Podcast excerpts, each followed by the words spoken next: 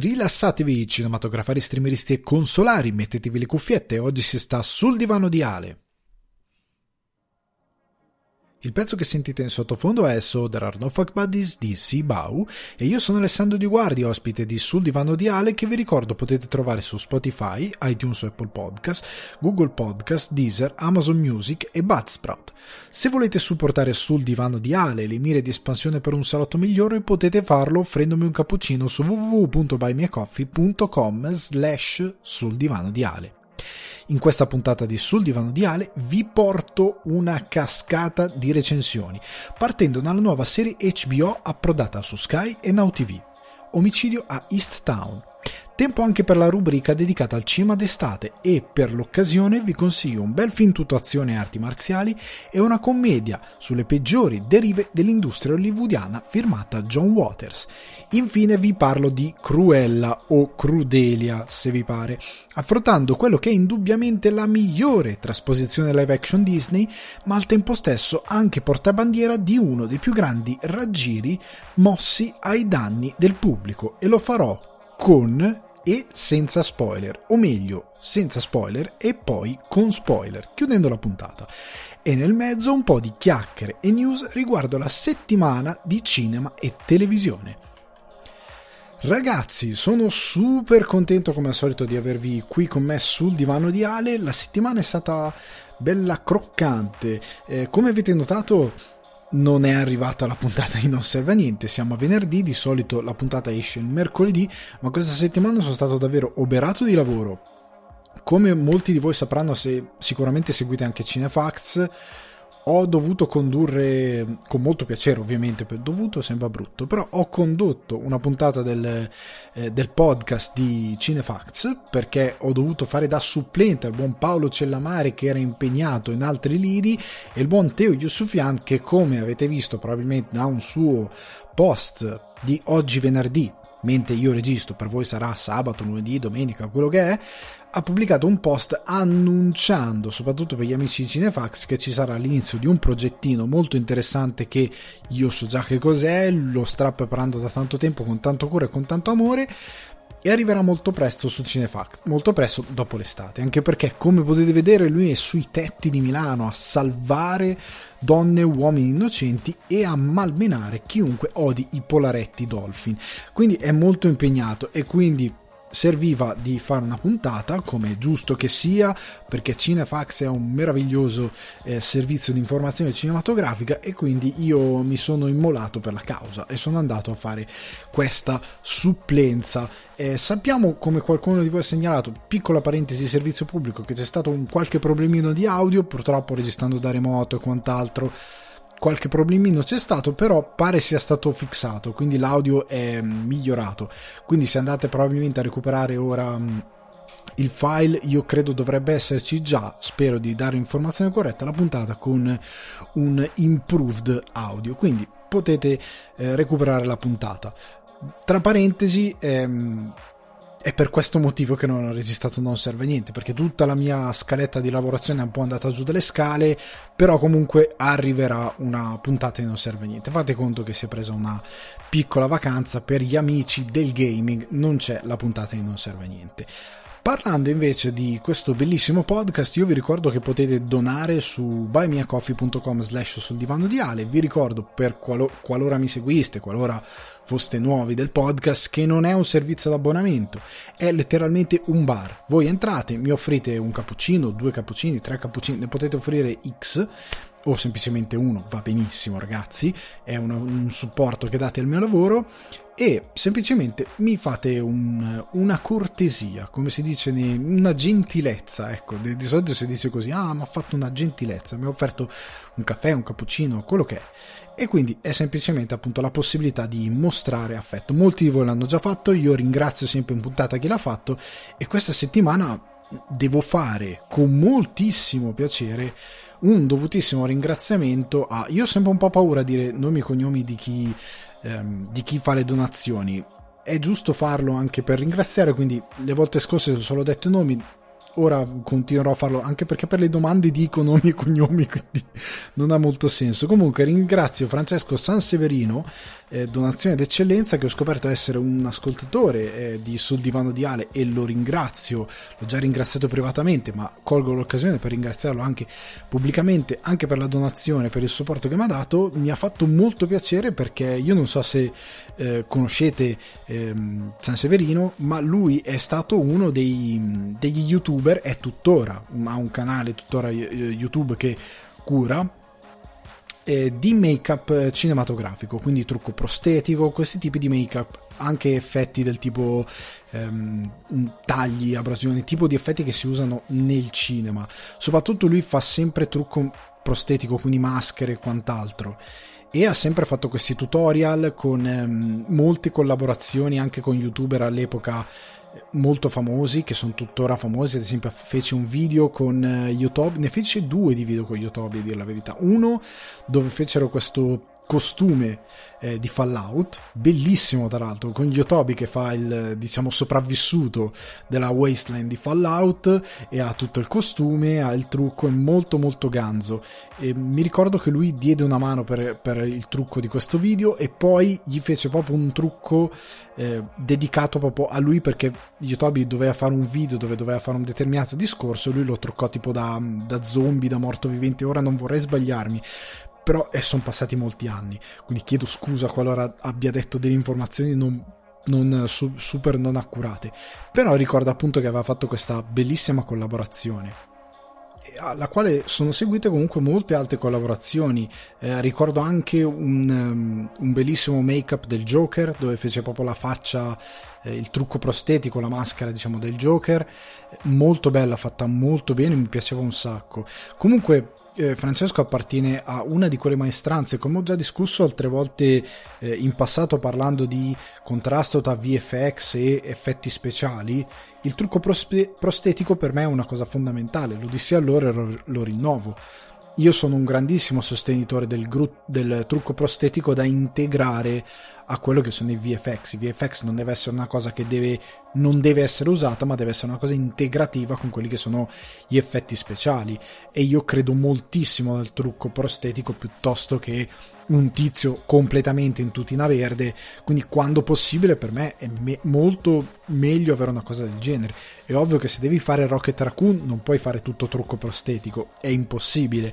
Se devi fare invece dei personaggi come Drax o comunque dei personaggi anche Joker, gente deformata, il trucco prostetico o mostri come ghoul di Fallout, come eh, Yurukai del Signore degli Anelli o fantasmi, zombie, devi avere secondo me un apporto del trucco prostetico eh, cioè una base di tu- trucco prostetico molto eh, accentuata e poi un VFX in post che possa togliere arti mar- mancanti o semplicemente andare ad arrotondare l'effetto visivo che già è molto buono in camera grazie a- all'effetto speciale fatto pratico e, e dare una visione d'insieme che funzioni tantissimo e che possa sembrare praticamente reale, che possa dare un vero inganno di realismo molto eh, accentuato, molto profondo e che possa darti anche senso di disgusto, che possa anche disturbarti.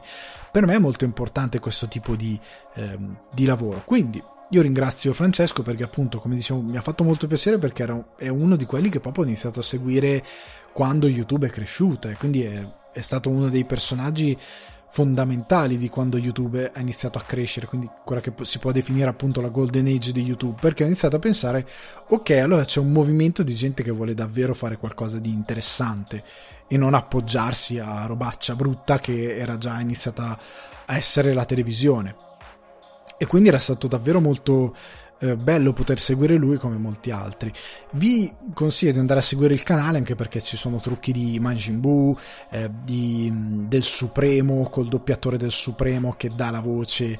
A, se non mi ricordo male, c'era proprio l'avevano coinvolto diciamo nel progetto per fare questa cosa.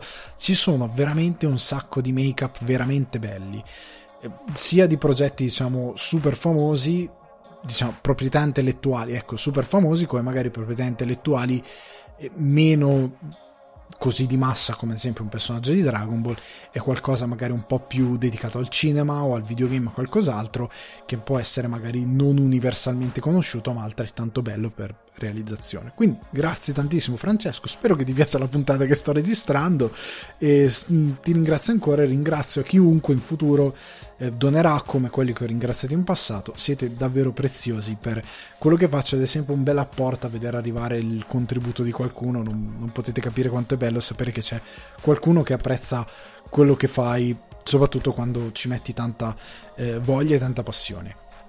Veniamo però ai, ai convenevoli di questa settimana perché comunque eh, ci, ci, sono tante belle news, eh, tanti, tantissimo da parlare poi nelle recensioni e eh, facciamo un, un, giro, un giro defaticante, come dico sempre, ci sediamo con calma sul divano, come abbiamo già fatto con questa bella introduzione dedicata a, a Francesco. E, um, voglio parlarvi del terzo episodio di Loki. Allora, a me Loki sta piacendo. Non vi sto a ripetere cose che ho detto già nelle altre, nelle altre puntate del podcast. Se siete nuovi, non faccio spoiler, non anticipo niente, quindi pure che non avete visto le le scorse due puntate non vi anticipo nulla. Eh, dico molto in breve che l'episodio mi è piaciuto, siamo tornati un po' ad avere dei VFX non super credibili, però ripeto, se voi guardate le, la serie TV media non ha dei VFX così belli, comunque non ce li ha. Eh, sta di fatto che è interessante, il nuovo personaggio che è stato introdotto e che affianca Loki è affascinante quello che si stanno facendo e per un attimo appena era iniziata la puntata ho detto oh no. Poi finito quell'attimo capisci che cosa sta succedendo e dici ok abbiamo scampato il pericolo. Però è molto bello quello che stanno facendo con questa decisione che hanno preso per me è molto interessante. Eh, mi sta piacendo anche eh, mi è piaciuta la trama di quello che succede nel, nell'episodio mi è piaciuta la sua struttura anche se eh, conduce un po' da, da nessuna parte. Cioè è un episodio dedicato ai due personaggi, però se negli altri c'era più ciccia in questo è un po' più... Io ho il terrore ora, perché...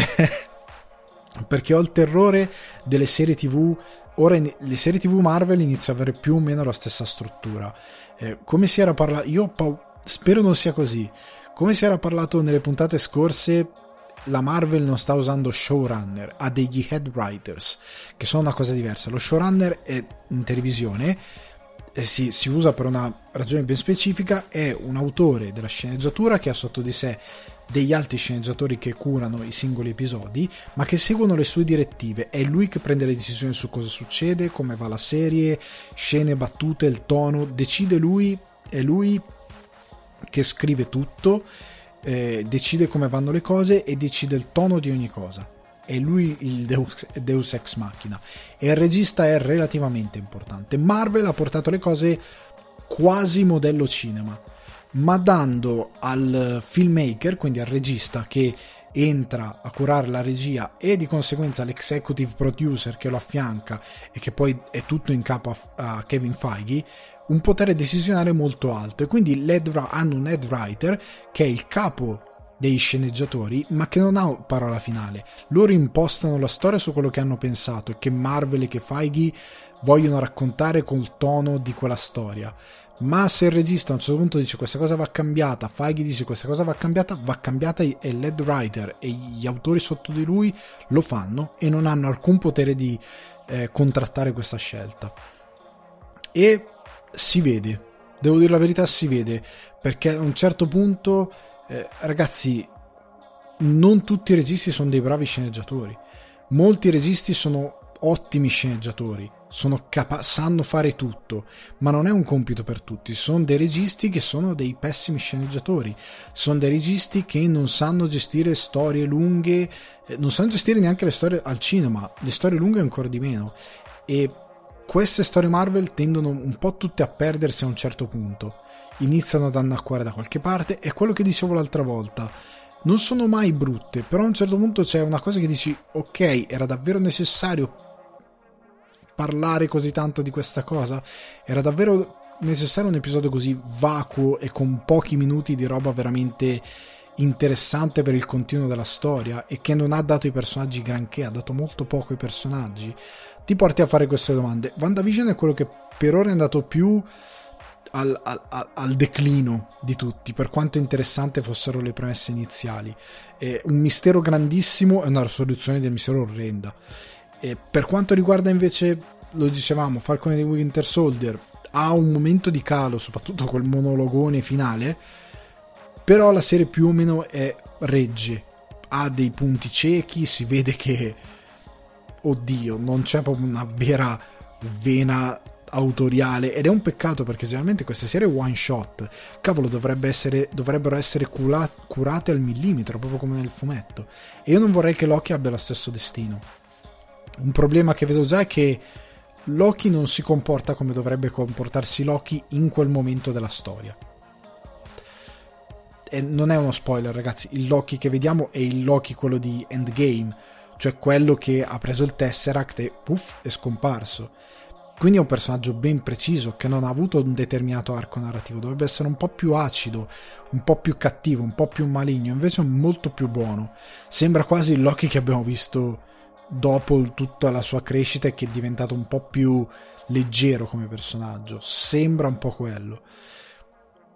E capisco che Marvel ha voluto ammorbidire un po' tutto il suo mondo, però un po' troppo per un personaggio che non ha avuto quell'arco e che ha avuto un impatto diverso. E la puntata è, è, è, stata affascinante ma non è davvero andata da qualche parte. Si è persa un po' per strada. Ha delle piccole cose nella relazione che ha Loki con questo nuovo personaggio che sono interessanti e che ti sollevano delle questioni molto affascinanti anche riguardo il personaggio stesso di Loki però rimane tutto un po' lì non è davvero molto esplorato poteva essere esplorato molto meglio potevano esserci delle delle quadrature migliori secondo me. Però ancora non sappiamo se andrà in vacca questa serie. Potrebbe essere. E, e stava andando così bene nei primi due episodi. Vediamo come andrà avanti. Comunque, appuntamento a mercoledì prossimo perché ora esce il mercoledì. Altra piccola cosa che è successa questa settimana, io l'ho annunciato anche su, se mi seguite su Instagram, Alessandro underscore Guardi, avrete letto forse le mie storie dove dicevo eh, ave, a qualsiasi divinità sia là fuori, perché Mubi finalmente a fine di, del ciclo della vita di PS4 ha aggiornato l'app di PS4, alcuni mi hanno detto che su PS5 non esiste, quindi come se non avessero fatto niente, eh, però tanti utenti, una quantità enorme di utenti ancora PlayStation 4, ha finalmente aggiornato l'app di Mubi. Mubi ha un'app decente su PC. Su Smart TV più o meno, perché è la stessa schermata di quella del PC, solo che la devi navigare da TV, la navigazione da TV non è proprio ottimale e comunque non puoi fare alcune cose come eh, ad esempio sulla mia smart TV che ha Android non mi fa votare i film, è un po' problematica da gestire, fine visione non è così responsiva. Eh, mentre invece con la PS4 prima aveva l'orribile cosa che era solo il cartellone. Tu aprivi l'app e anche se avevi l'account vedevi solo quei 10 film eh, orientativamente che erano in cartellone e nient'altro. Non vedevi i tuoi preferiti, non vedevi i nuovi film, non vedevi tutto il catalogo, vedevi solo ed esclusivamente quelli in cartellone e non avevi neanche un cerca. Quindi un'app completamente inutile, assolutamente inutilizzabile. Finalmente l'hanno aggiornata, è più simile all'app PC. Io non capisco quale sia, cioè veramente a livello di, di programmazione non è granché realizzare un'app per un servizio streaming di questo tipo, quindi non capisco bene. Vabbè, comunque, finalmente hanno aggiornato l'app PS4 e ora è navigabile. Hai i preferiti, hai nuovi film, hai tutto esattamente come l'app PC. Ha lo stesso difetto congenito delle app per televisione, cioè che è un po' più navigabile, anche se la, la responsività della navigazione è orrenda, è abbastanza orrenda. Cioè, su console dovrebbe essere super reattiva, non è granché, è, mm, eh, è un po' mm, farraginosa.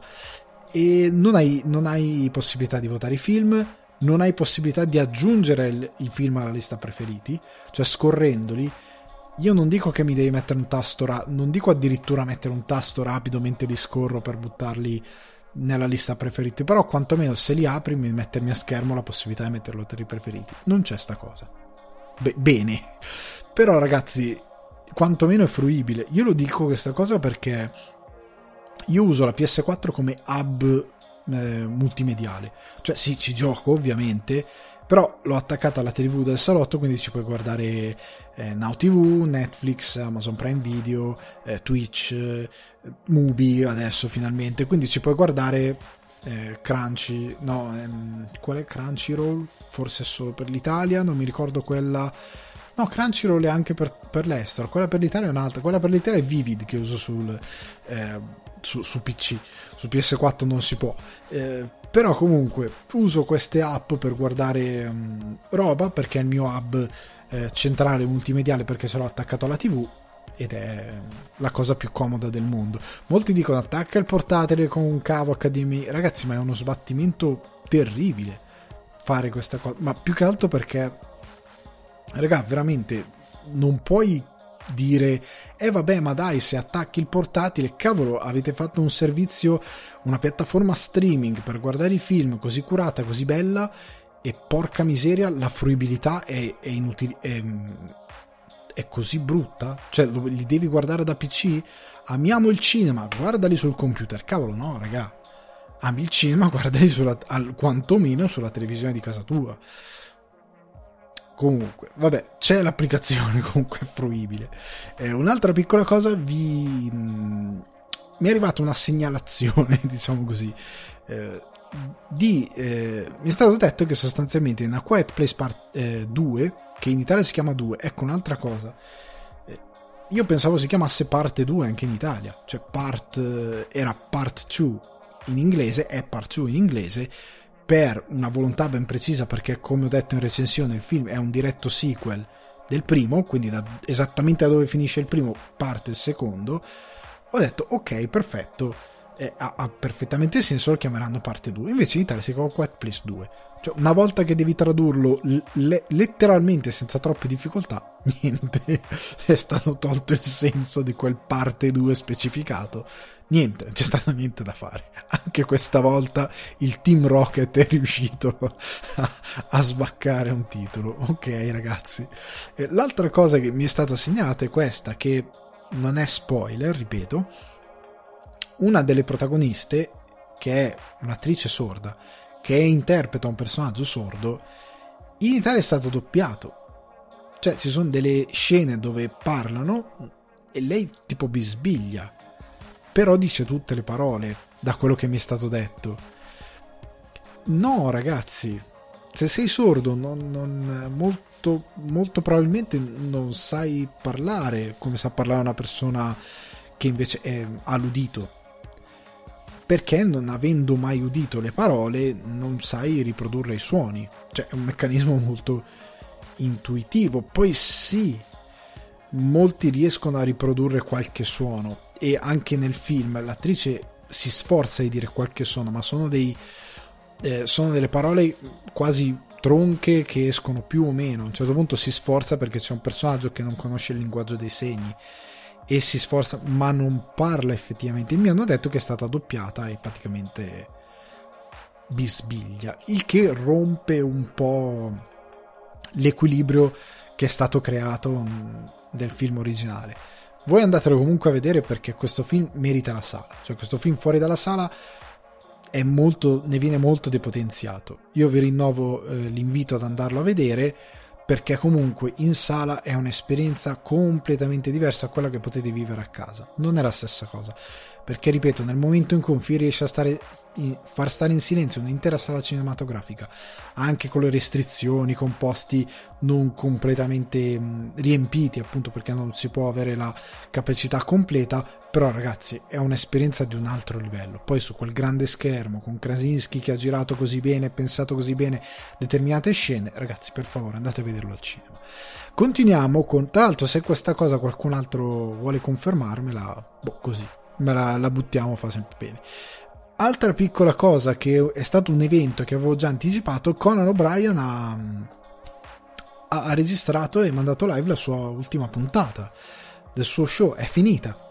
È finita, io ne avevo parlato mesi fa, io sono un TV freaks, a me piace tantissimo la televisione, io anche quella americana, seguo tantissima roba, tutti i talk show, tutti i late show non li seguo tutti per intero perché cavolo, non ho abbastanza ore nella giornata, io lo farei, cioè io se avessi tempo io mi guarderei Saturday Night Live, Conan O'Brien, Jimmy Kimmel, io mi guarderei tutto, però non ho veramente tempo di, di farlo e quindi o li guardo a spezzoni o ogni tanto guardo qualcosa ma non guardo qualcos'altro, però Conan O'Brien è stato un personaggio fondamentale, cioè Conan O'Brien in televisione, io mi sono reso conto oggi perché eh, crescendo hai questa, questa cosa assurda, che non, non ti rendi conto de- dell'età che hai rispetto al tempo che è passato.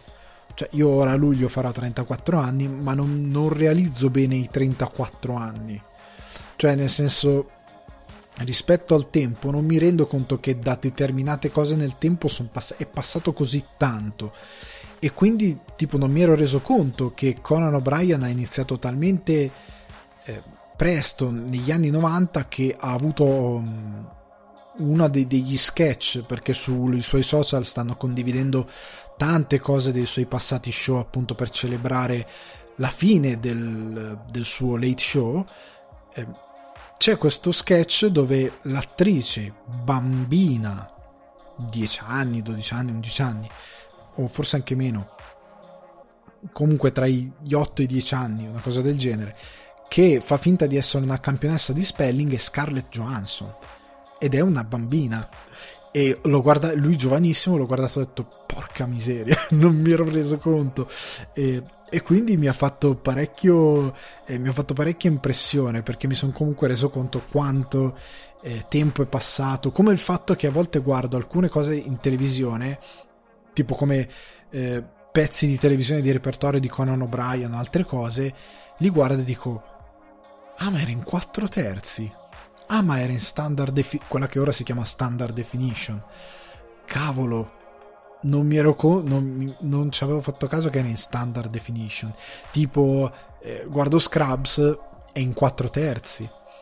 Era girato in 4 terzi la maggior parte. Credo che poi lo abbiano effettivamente messo nel formato eh, moderno, diciamo, più moderno. Però all'epoca era all'inizio era in 4 terzi. E oh cavolo, e dico, ah, ok, non mi ero reso conto. O comunque altre cose, eh, come appunto spezzoni di, di, Conan O'Brien, e mi rendo conto che la, la, la, qualità del video è bassa, non perché siano scarsi i video messi, la qualità dei video messi su YouTube, ma perché all'epoca c'era la standard definition, era televisioni a tubo catodico e non era la qualità di adesso e quindi mi fa molta impressione. Guardatevi le ultime puntate, ci sono stati nell'ultima c'è Jack Black che fa una cosa stupenda e doveva essere ancora meglio, ma non vi dico cosa è successo perché fa molto ridere. E in un'altra puntata di questo ultimo giro di puntate di Conan O'Brien, eh, tra gli ospiti c'è stato Seth Rogen. E Seth Rogen mi ha fatto morire perché a un certo punto ha tirato fuori un, una canna, un joint, e gliel'ha dato a Conan O'Brien. E Conan O'Brien che lui a suo dire non ha mai fumato una canna in vita sua ha fumato una canna in diretta televisiva al suo show. E questa cosa eh, fa molto ridere per cosa come succede. E soprattutto ti fa un po' pensare perché capisci nonostante i contrasti politici interni che possa avere un paese come gli Stati Uniti però capisci che questi qua in una mm, rete che è tipo del, del via cavo, quindi un po' come da noi un canale Sky, c'è un late show che vedono milioni di americani dove il presentatore in televisione fuma una canna, che è dichiaratamente una canna e va bene a tutti. Cioè, non, non, non, succede, non diventa un caso di Stato, non rimbalza i media, oh mio Dio, eh, non succede l'isteria collettiva. Non frega niente a nessuno, è un momento di televisione e mi, ti fa tanto riflettere rispetto a poi quando guardi eh, l'Italia vedi un contrasto e dici porca miseria che, che, pesantezza perché siamo così tanto indietro a livello sociale? Perché perché così tanto? E ti, ti, piglia male. Però comunque guardatevi se non volete guardarvi le intere puntate raga come ho fatto anch'io guardatevi qualche spezzone su youtube. Però vi consiglio l'intervista a Seth Rogen perché lui fa sempre morire l'intervento di Jack Black che chiude lo show che è bellissimo. A me è piaciuto anche proprio lo spezzone di lui che chiude ringraziando autori e quant'altro eh, anche perché eh, c'è un tizio che è uguale identico a Cellamare a Paolo Cellamare uguale ha la barba bianca e è una camicia magari di un dubbio gusto, però è praticamente Paolo Cellamare. Quindi guardatevi Conan O'Brien, recuperatevi un po' anche di interviste, lui è un uomo fan- favoloso. Eh, lui è anche in un chiudo con questa cosa, lui è anche in un, in un episodio di Un posto al sole. Lui fa la comparsa in un episodio di Un posto al sole perché non mi ricordo per quale motivo si trovava in Italia. Eh, per qualche motivo è finito su sto set e ha fatto la comparsa. Io non so come è andata la storia, ma mi immagino che probabilmente nessuno sapesse chi fosse Conan O'Brien. Credo che l'abbiano buttato lì nel mezzo se, pensando che fosse un turista scriteriato americano, quando in verità era uno degli host di talk show più famosi degli Stati Uniti e in generale al mondo, perché cioè, Conan O'Brien è in Death Stranding di Hideo Kojima, cioè per, per capirci. Comunque andiamo alle news, passiamo alle news di questa settimana. Apriamo con qualcosa così di defaticante, come dico, qualcosa di croccante, però di un, un po' deludente. Demon Slayer eh, Mugen Train arriva in Italia ma su Amazon Prime Video dal 13 luglio quindi tra un paio di settimane circa sarà su Amazon Prime Video quindi tutti i fan di Demon Slayer potranno vedere il film su Amazon Prime Video dispiace perché è stato come ho detto parlando di box office in altre puntate, è stato un record, ha rappresentato un record assoluto. Negli Stati Uniti è il film eh, giapponese d'animazione che, in, incassato di più. Eh, non so se, no, credo in assoluto. Cioè, ha battuto Dragon Ball, ha battuto i film dello studio Ghibli, ha incassato di più, ha avuto un esordio devastante di oltre. Bat- riuscì a battere Mortal Kombat, che è una cosa eh, ragguardevole comunque per il tipo di, eh, di film, considerato il pubblico che più o meno per certi versi sarà simile, superando i 30 milioni ampiamente. Credo che è esordito con 37 milioni, se non mi ricordo male. Eh, e in generale nel mondo, in Giappone è stato comunque un fenomeno e nel mondo è riuscito a battere lo studio Ghibli per somma di soldi incassati, perché è uscito non solo negli Stati Uniti, è uscito anche in altre nazioni mi dispiace che, cavolo, l'Italia, che è uno di quei paesi che per quanto riguarda anime e manga, insieme alla Spagna, ne consumiamo un sacco, cioè che salti la sala è assurdo. Io non so poi quali sono le motivazioni, ragazzi, in tutta onestà, però a volte mi pare che si voglia... Cioè, mettilo almeno per tre giorni al cinema cioè, a volte mi pare che veramente si, vo- si, voglia non incassare, si voglia non portare la gente al cinema, perché questo era veramente forte. Poi magari ci sono delle motivazioni perfettamente comprensibili, eh. Però, ecco, io mi chiedo perché no. C'è un piccolo, ma anche un piccolo cinema, cavolo, che ha bisogno di incassare un po', magari anche in città se mette questo film e fa un po' di, di, comunicazione fatta bene, mette due poster in giro, per me ragazzi ci vanno. Cioè è un tipo di film che ci va la gente. Soprattutto, cavolo, è, film, è un film giapponese record nel mondo di incasso, superato lo studio Ghibli. Cinema, nah, andiamo su Amazon Prime Video, Prime Video e via. Eh, mi dispiace, mi dispiace molto. Andiamo avanti con Final Fantasy IX che diventerà una serie animata. È arrivata questa notizia per la quale Square Enix e Franz, eh, Franz Sieber perché, sì, perché l'ho detto tipo tedesco. Eh, credo sia uno studio, non lo so, forse francese, sto avendo un dubbio assoluto, eh, o forse canadese, sto avendo un, lapsus totale, credo sia uno studio eh, canadese però dalla parte francofona, quindi French, French, ve lo dico in inglese ragazzi, ok? French Cyber Group Studios. Anche se non è cyber, eh, sarà in francese, però adesso sto andando nel pallone e quindi ve lo dico così. Stanno lavorando all'adattamento, la produzione dovrebbe iniziare nel 2020, a fine 2021, perché siamo già nel 2021, quindi ultimo quarto eh, del 2021 o inizio 2022 dovrebbe entrare in produzione. Eh, è un'ottima notizia secondo me. L'ultima cosa che c'è di Final Fantasy è stato il film che andò al cinema, in computer grafica. All'epoca, certo, se voi all'epoca non eravate nati o eravate molto piccoli e lo guardate adesso vi sembra una monnezza magari tecnicamente, che non lo è comunque, eh? è un film che certo è invecchiato per molte cose, però all'epoca io mi ricordo lo guardai e dissi cavolo, come fa a essere così incredibile? Cioè, fu uno sforzo tecnico veramente grandioso, cioè ci fu un investimento eh, non indifferente per questo film. Poi non ci piglia granché dalla saga di Final Fantasy, è una cosa completamente slegata e quello è forse il più grande problema del film. Però invece questo Final Fantasy 9 ha senso perché secondo me tra i capitoli di Final Fantasy della storia diciamo moderna della saga che hanno avuto un grosso successo, quindi parlo di 7, 8, 9 e 10 questo filotto di capitoli che è andata incredibilmente bene, che sono diventati tutti fenomeni cult assoluti, il 9 è uno di quelli che pur distaccandosi un po' dagli altri è riuscito a conquistare il pubblico per delle peculiarità assolute. E paradossalmente è uno di quelli che io ho, non ho giocato per intero, cioè ho giochicchiato ma non, non l'avevo comprato, me l'avevano tipo prestato, una cosa del genere e non l'ho mai effettivamente giocato davvero, cioè ci ho tipo provato, non mi ricordo co- cos'era successo, se l'avevo provato da amici, sono passati anni, eh, però non l'ho veramente giocato, non ricordo quasi nulla se non il design e qualcosa di gameplay, però eh, credo sia quello che si presti meglio tra tutti i Final Fantasy realizzati e quindi interessante, interessante. In coda c'è l'attacco così.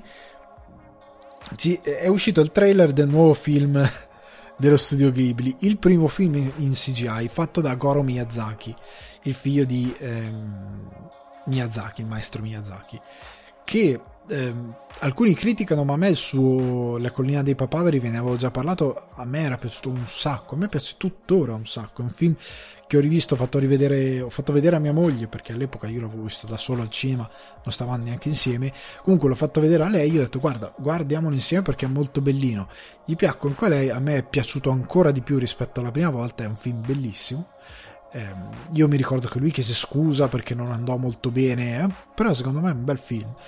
Comunque, ha diretto questa storia, che magari la storia sarà bella, però io ho visto il trailer, ho visto anche una reazione del... una reazione, una reaction, scusate l'ho tradotto così, una reaction del, del buon Dario Moccia, che rispetto per la sua esperienza assoluta nel campo, ed è molto desolante. Cioè veramente dico un concetto che ha detto lui che tro- se andate su youtube lo trovate. Cioè lo studio Ghibli perché cos'è famoso? E quando parlai di La collina dei papaveri dissi questa cosa e quando parlai dello studio Ghibli in generale dissi questa cosa. Per avere questa tecnica di animazione questo dogma di animazione che conferisce a tutto quello che raccontano un senso di calore incredibilmente potente. Cioè guardate un film dello studio Ghibli, anche La collina dei papaveri, quando loro sono dentro questo edificio studentesco che stanno provando a recuperare, tutto in legno, così, quando poi lo puliscono, ma anche quando sono a casa loro, eh, anche nei cartoni animati a volte per la televisione, quelli di Miyazaki, eh, come Conan e quant'altro, ma anche quando guardo eh, Castello Errante di Aul, che, che ha, grazie anche forse a queste fusioni di architettura tra eh, Europa, Giappone, fondono un po' eh, le architetture per, per, per, disegnare questi mondi fantastici, sembra che sia a casa tua. Cioè, quando io vedo determinati eh, scorci, queste scalinate in legno con questi pomelli in legno quadrati, la finestra che entra il sole, il so- la luce del sole, per quanto sia disegnato, è tutto disegnato, fatto a colori, a, a mano, cacchio, mi dà, se- cioè sento il calore del sole, cioè mi riporta a casa, mi riporta ehm, a un momento preciso del- della mia vita. Cioè anche quando ero ragazzino guardavo questi film o guardavo i cartoni animati di giapponesi di Miyazaki e mi sembrava di stare in un posto familiare. Non so co- bene come spiegare, è se- un senso di familiare, cioè casa tua quel posto lì.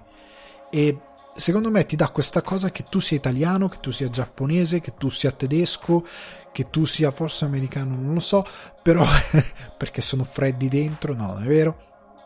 Che tu sia canadese, inglese, ti dà questo senso di un posto caldo e accogliente, come te lo danno i personaggi, eh, come te lo danno eh, le ambientazioni, il cibo, hanno comunque questa cura che fa parte della loro firma autoriale che ti dà appunto questo senso di calore, che dà qualcosa in più alla storia, che poi la storia è bellissima anche quella, però per come ti viene veicolata, il come è sempre importante, a livello visivo gli dà ancora di più. Questo film in CGI è talmente datato a livello tecnico ed è talmente spoglio, privo di ogni qualsivoglia dettaglio, che non ti dà niente. Ti sembra un cartone animato di quelli tipo di eh, Boeing, quei canali televisivi di Sky, no? Dove c'è questa CGI fatta, o che alcuni sono anche su Netflix, alcuni cartoni, sono questi cartoni fatti per i più piccoli a costo zero con una CGI super rudimentale dove ehm, veramente non c'è niente, anche i capelli sono superfici lisce, tutto plastica, sembra tutto di plastica ed è terribile. Poi magari è una bella storia, ma il problema e che alla base non riuscirò mai a dargli una credi- credibilità e a tenere più di tanto quella storia perché è un po' vuoto. È freddo, è freddissimo. E questo mi è dispiaciuto un sacco. Andiamo avanti però con Amblin Partners, la società di Steven Spielberg che ha stretto un accordo con Netflix e sostanzialmente hanno stretto questo accordo non si sa per quanti anni, non è stata divulgata questa informazione, però per la quale Amblin Partners produrrà almeno un paio di film l'anno per Netflix. Il che eh, credo Variety diede la notizia, non, um, non è stato smentito il fatto che Spielberg continuerà a lavorare con Universal. Hanno un accordo che anzi è stato esteso per eh, diversi anni, questo accordo con la Universal, quindi Spielberg continuerà a lavorare con Universal, continuerà probabilmente, senza probabilmente, a fare film per il cinema. Ma la sua società produrrà anche film per Netflix.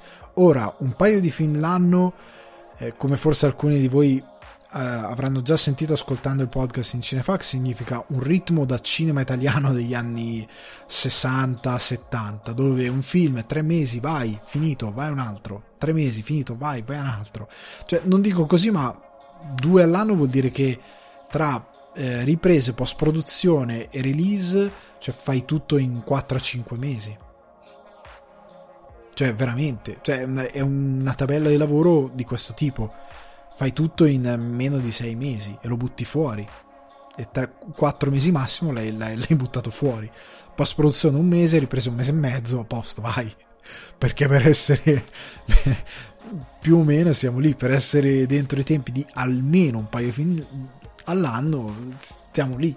Dobbiamo, dovevano essere quelli i tempi e quindi non lo so eh, potrebbero venire fuori dei bei film perché il punto è sempre questo se con Amblin ti metti a produrre dei film indipendenti, quindi diventi un hub e una casa di produzione per dei, eh, dei registi indipendenti che hanno delle ambizioni di fare del bel cinema e gli dai la possibilità di fare del bel cinema con una produzione che non è Netflix che ha i limiti che ha, ma è Amblin Partners e che ti consente magari di avere quello che ti può girare in pellicola, di avere determinate accortezze nella messa in scena e ti garantisce di portare progetti indie che con 2 milioni li riesci a realizzare, 4 milioni massimo li riesci a realizzare e che possono avere un buon ritorno di pubblico e di gente che li guarda, ben venga non mi aspetto ovviamente dei film sci-fi incredibili, mi aspetto dei film molto semplici. Ecco, io credo che sarà questo il corso di questo accordo. Andiamo avanti, vi segnalo giusto al volo. Io non parlo mai di trailer e non lo farò neanche oggi. Vi segnalo al volo che è uscito il trailer di La Terra dei Figli, che ne avevo già parlato settimana scorsa, tratto dall'omonima opera di Gipi. Visivamente sembra molto ganzo, cioè sembrano avere almeno visivamente centrato quello che è la terra dei figli. Sta a vedere poi come lo sviluppano. Anche un paio di situazioni sono quelle del fumetto. Ho visto l'adattamento di una cosa che non mi è piaciuto. Poi magari guarderò il film e cambierò idea perché sarà un po' più sviluppata. C'è nel trailer e non mi è piaciuto per niente. Hanno preso pari pari una situazione del fumetto e sembrano averla trasposta in cinema e non è granché e mm, non mi è veramente piaciuta questa cosa. Spero magari che sia un'impressione data dal trailer e che sia diverso. Eh, però ripeto esce il primo luglio. Siamo oggi registro 25 giugno. La campagna pubblicitaria me sembra inesistente. Eh, poi ripeto se qualcuno di voi mi sa smentire e mi dice no no ma qua stanno martellando questo la terra dei figli spero. È uscito anche il trailer nuovo di Shang-Chi e La leggenda dei Dieci Anelli, dove compare Abominio, che era comparso nel sequel di Hulk con Eli Roth e mm, Edward Norton, che ha segnato la morte di Hulk come saga standalone al cinema, la morte di Edward Norton come attore che può lavorare con grandi produzioni andato, non l'abbiamo più visto per anni. Mi dispiace per Edward Norton, ma da, dai, da, quello che è venuto fuori a quel set era un uomo ingestibile e Marvel eh, non, po- non poteva, era quel momento in cui stava, stava era sorto, appena sorto Feige con Iron Man se non ricordo male, e io credo che gli abbia detto: Senti, vai a giocare con le anatre e, lascia stare. e quindi, però, comunque, eh, sembra interessante Shang-Chi, devo dire la verità. Nel trailer già vedi roba in CGI, VFX che non sono grandiosi, devo dire la verità. Spero che al cinema rendano un po' di più, ma già dal trailer vedi la roba che dice mm, palesemente finto. proprio tanto, tanto. Eh, la qualità di, di, alcuni film Marvel si è proprio abbassata. Eh, però spero sia un buon film perché poi alla fine è un film per ragazzi spero che sia un buon film per ragazzi. Halloween Kills di David Gordon Green il sequel di Halloween che doveva uscire lo scorso anno ma uscirà quest'anno a ottobre. In Italia mi pare forse a inizio novembre non mi ricordo bene. Eh, comunque vedo che hanno mantenuto la, la promessa. Cioè, Carpenter aveva detto: Non ho mai visto una conta dei, dei, cadaveri così alta. E già dal trailer puoi vedere Michael che fa man bassa in modo veramente violento. E la cosa che mi piace è che hanno stanno veramente una sorta è un sequel ma è anche un remake ma in questo caso ha senso. Cioè nel, ne, nella misura in cui eh, sembra che riprenda come la trilogia diciamo originale tra virgolette il primo di Carpenter gli altri due no però nel, in Halloween 2 loro riprendevano esattamente dalla stessa notte cioè era un sequel diretto, come Quiet Place Parte 2. Riprendono proprio da dove finisce il primo film e continuano. E in Halloween 2 loro andavano all'ospedale e quant'altro, e qua sembra facciano qualcosa di simile.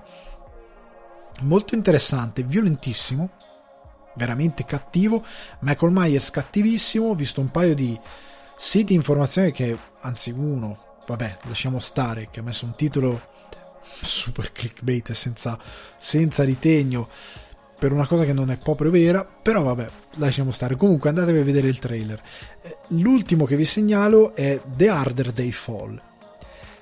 Film Netflix in arrivo in autunno ed è un western diretto da James Samuel, a.k.a. The Bullets, che è un um, musicista, diciamo, eh, inglese, e che fa questo suo esordio alla regia incredibile perché ha nel cast Jonathan Mayors, Idris Elba, Zazie Betts, eh, la Kit Stanfield, eh, Delroy Lindo e Regina King. Incredibile in questo film. Almeno da quello che si vede, il trailer promette un film western d'azione bello. Eh, per certi versi ci sono un po' di cose, diciamo alla Tarantino, cioè loro che sparano e la gente che vola via. Cioè, c'è un po' di questa cosa surreale. Eh, però c'è anche del, della roba molto interessante a livello di, di, di, epica di questo tipo di racconto. A me è sembrato fichissimo, io non vedo l'ora di vederlo. Anche qua sarebbe stato meglio vederlo al cinema considerando il cast che si è messo in mezzo, però lo vedremo su Netflix in autunno, c'è scritto nel trailer, quindi speriamo. Andiamo avanti con una notizia che a me fa molto piacere, perché verrà realizzata una, sequel, una serie prequel dei Promessi Sposi dal nome Provvidenza Ehm, questa serie è tratta dal romanzo storico di Francesco Musesti, eh, che è uno studioso eh, storico, e sarà, e sarà pubblicato eh, prossimamente in autunno da Rizzoli. A quanto pare il progetto è sviluppato con la collaborazione di Ciao, creatività italiana americana organizzata, e l'obiettivo sostanzialmente è un'associazione che si, ehm, si mette l'obiettivo di eh, diffondere la letteratura classica italiana grazie ai mezzi audiovisivi, quindi sostanzialmente grazie agli, adattamenti per eh, cinema slash televisione. La cosa interessante è che il eh, coproduttore esecutivo di Game of Thrones, ovvero Vince eh, Gerardis, eh, sarà il produttore della serie, si occuperà della serie e eh, la sua consulente eh, e collaboratrice totale italiana, da quello che ho capito, sarà la produttrice romana eh, Maria Grazia Sacca, che ha sostanzialmente assicurato che eh, non ci sarà uno stravolgimento della narrazione, che si manterranno intatte le atmosfere cupe manzoniane e a quanto pare eh, ci sarà una grandissima importanza data alla peste e sarà un qualcosa paragonabile come al, all'inverno di Game of Thrones. Poi ovviamente sarà molto utile eh, per associarla alla pandemia globale attuale, calza alla perfezione, ci sta eh, se ricordate i Promessi Sposi e le rivolte di Milano, gli untori, eh, è una cosa che ci sta, ti calza alla perfezione senza scendere nel, nella disgraziata crudeltà che molti hanno quando fanno qualcosa che vuole equipararsi al presente, si inventano qualcosa distruggendo un po' la sensibilità magari dello spettatore. In questo caso secondo me è molto intelligente invece. I fatti quindi si ambienteranno eh, a Milano nel XVI ehm, secolo e saranno circa 40 anni prima delle vicende dei Promessi Sposi. E sostanzialmente ci sarà eh, in questa serie chiamata Provvidenza ci saranno anche alcuni personaggi come le origini a quanto pare di Fra Cristoforo ehm, il, ehm, il, Griso il Cardinale Borromeo eh, e Lucia, Lucia ci sarà a quanto pare anche Lucia eh, e si pare, da quello che ho capito, che l'arco narrativo sarà legato al mondo della stregoneria. Se volete leggere un po' in modo più completo la notizia, la trovate su cinefax.it. Eh, il progetto, come vi dicevo all'inizio, è molto interessante. Cioè, io sono, per quanto mi arrabbi con l'Italia, mi arrabbio anche per questa cosa, perché non veicola mai la sua cultura. Io lo dico sempre, lo dico anche quando parlo proprio di, eh, di industria, quando butto il, peso da una manta sul fatto, l'ho fatto mille volte l'esempio, gli americani eh, rendono mitico Mr. Roger, che per noi è nessuno, come altri personaggi, noi non riusciamo a rendere mitici i nostri personaggi. Cioè, noi non riusciamo a rendere mitico Gasman, per esempio, non riusciamo a rendere mitico, ehm, ehm, non lo so, ehm, non riusciamo veramente Mastroianni, non riusciamo a rendere mitici proprio i nostri per, deve arrivare qualcuno di straniero che per qualche ragione è attaccato al cinema italiano e dice ah bellissimo Fellini, Mastroianni, Gasman eh, sordi, deve arrivare qualcuno di straniero a dircelo perché noi non riusciamo mai veramente a vantarci quelli che sono davvero i nostri eh, cavalli di battaglia, non riusciamo mai a capire nel momento quando voler bene a qualcuno che ha davvero talento e sta facendo bene, sta facendo qualcosa di importante culturalmente, sono sempre queste cose di lotte, di no, voglio primeggiare io, voglio essere io migliore di lui, eh, ci sono sempre queste cose stupide che facciamo e non veicoliamo mai la nostra cultura, mai, mai, assolutamente mai. E l'idea che venga fatto un adattamento da respiro internazionale, partendo da un prequel del, della vicenda dei Promessi Sposi, è davvero molto interessante. Cioè, il romanzo di Manzoni è un classico, cioè te lo impongono da leggere in qualsiasi scuola. E cioè, se parliamoci chiaro, come inglesi e americani hanno saccheggiato Shakespeare a destra e a manca, cavolo ci fosse un italiano che abbia fatto qualcosa di grande saccheggiando eh, cioè Buzz Lurman, se fosse italiano, avrebbe fatto con DiCaprio, con un paio di, no, con i corrispettivi italiani, diciamo, avrebbe fatto una sorta di eh, i promessi sposi moderno con i camorristi che si sparano probabilmente con una pandemia ai zombie, non lo so, avrebbe fatto qualcosa, avrebbe fatto qualcosa di moderno per, per, ve, per veicolare quello che, che, per lui era un grande romanzo. Cioè, non so se capite cosa vi sto dicendo. Chiunque avrebbe trasposto in chiave moderna, rendendolo postmoderno, determinati capolavori della letteratura italiana che sono bellissimi. Noi tendiamo a essere a voler chiuderci dentro questa cosa. Ah, me è un contesto culturale delicato, lo dobbiamo trattare a teatro, nelle sedi, nelle scuole, così. E tu dici sì, sì, ma tu lo devi rendere fruibile a tutti. La cultura è questo il suo scopo, altrimenti muore la cultura. E l'idea che possa esistere una serie di questo tipo, io, io spero che sia bellissima. Esistevano, esistono non esistevano, non sono andate perdute, degli adattamenti dei Promessi Sposi fatti in Italia con anche delle buone produzioni se non ricordo male. Però non è roba mm, della quale si parla, cioè è roba dimenticata. Cioè, io non sento mai dire ah che bello quel, quel Promessi Sposi fatto da... è roba andata nel dimenticatoio. Quindi è buono che si faccia qualcosa di ambizioso. Io spero che, che funzioni. Quindi grandissima cosa. Ora iniziamo a entrare nelle robe più interessanti. Vedete questa cosa di promessi sposi, qualcosa di meno defaticante, più croccante. E andiamo con l'enorme cast di Babylon, il nuovo film di Damien Chazelle, che è un ode alla Hollywood degli anni 20 e che verrà prodotto da Paramount Picture.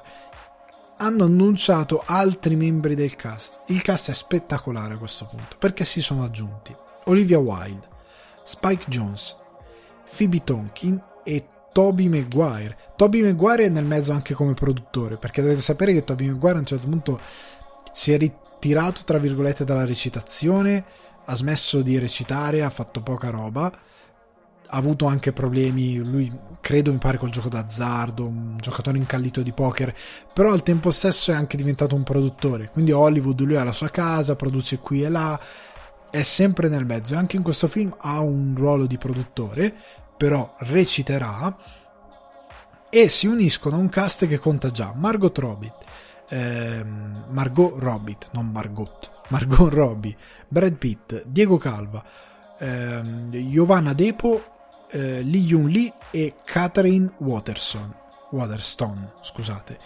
E insieme a questi ci sono già in ruoli secondari eh, Max Minghella, eh, Lucas Haas, Flea, Flea proprio Flea, il bassista, Rory Scovel, eh, Samara Weaving, Eric Roberts, PJ eh, Byrne e Damon eh, Gupton. Allora, non si sa di questo film se ci saranno interpretazioni storiche di personaggi storici.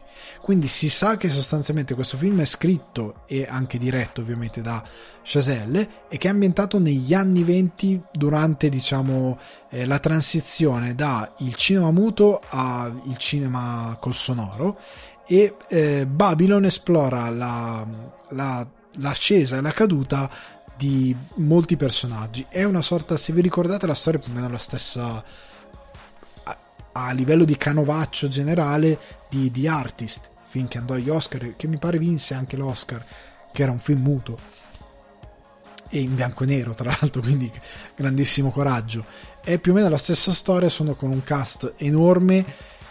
Ripeto, non si sa se questi attori avranno dei ruoli di personaggi veramente esistiti o se, come credo sia saggio fare per Chazelle, semplicemente inventare magari ricalcare determinati personaggi, ma inventarsi situazioni, inventarsi completamente da relativamente da zero, diciamo, dei personaggi delle maschere per raccontare il suo film ed evitare di andare incontro a falsi storici e quant'altro. Poi, poi, oddio, puoi anche fare delle belle ricerche e riprodurre dei personaggi esistiti, però sapete com'è è interessante anche poter semplicemente dire no, tu, sono tutti personaggi inventati, racconto però Hollywood di quel tempo. Un po' come c'era una volta Hollywood che magari mischi personaggi reali ma dei protagonisti che reali non sono e li metti come eh, commistione che va a contaminare la storia e con la S maiuscola e fai una storia con la S minuscola però dentro un contesto reale Può essere anche una cosa di questo tipo, non lo sappiamo. Sappiamo però che eh, Paramount ha pianificato una distribuzione limitata di lancio per il 25 dicembre 2022, si parla di Stati Uniti ovviamente, e successivamente dal 6 gennaio 2023, quindi poco dopo Natale, ci sarà la distribuzione ampia per tutto il pubblico. Quindi teniamo d'occhio questo Babylon perché sembra davvero davvero davvero importante e affascinante e con questo abbiamo finito uh, le notizione della settimana. Questa settimana vi ho, vi ho lasciati orfani del box office, questa settimana l'ho lasciato stare. Lo riprenderò settimana prossima. Comunque avrete notizie a breve considerando che oggi negli Stati Uniti esce Fast and Furious, quindi oggi domani probabilmente sul mio account Instagram, che ripeto Alessandro underscore di guardi, troverete qualche notizia di sicuro relativa al box office perché secondo me farà il botto pare farà il botto. Andiamo con le recensionone. E parto, come detto in, in apertura, da Omicidio a East Town, eh, che arriva su Sky e Now TV, è una serie limitata, hanno apparentemente pensato eh, la possibilità di fare una seconda stagione, io spero onestamente di no, però c'è eh, questa be- be- belliss- bella, ok non mi sbilancio, serie di sette episodi con eh, su appunto Sky e Now TV, regia di Craig Zobel, di- diretto tutti e sette gli episodi, sceneggiatura di Brad Inglesby.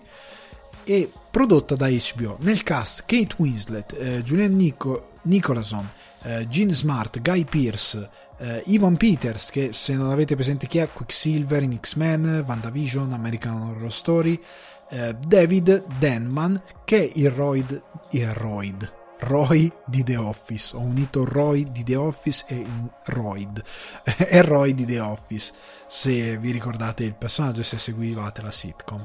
Allora, molto semplicemente, di cosa parla questa serie? È la storia di il titolo originale, tra l'altro, è Mare of Easttown. Mare è il nome della protagonista, ok? Interpretata da King Winslet.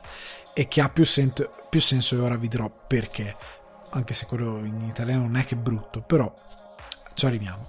È praticamente la storia di Mare, questa detective di questa cittadina, piccola cittadina eh, che è Easttown, che inizia a indagare su ehm, l'omicidio di una ragazza, di una giovane ragazza madre, e nell'indagare su questo omicidio deve snodare eh, tutti i coinvolgimenti che aveva la ragazza con diversi personaggi del paese, il padre del bambino che, ha, che anche lui come lei è un ragazzo giovane, eh, deve indagare il, eh, il, fatto che a quanto pare c'è un tizio che guarda le persone, eh, una specie di guardone, eh, deve indagare il fatto, deve subire eh, la, la rabbia costante di una madre una cittadina di Easttown che ha perso la figlia è scomparsa da più di un anno in questo caso non è, non è mai stato risolto e quindi ha questo peso e in più ha il, ehm, il trauma non superato eh, della morte del figlio. Lei è morto un figlio non vi dico dettagli su questa scomparsa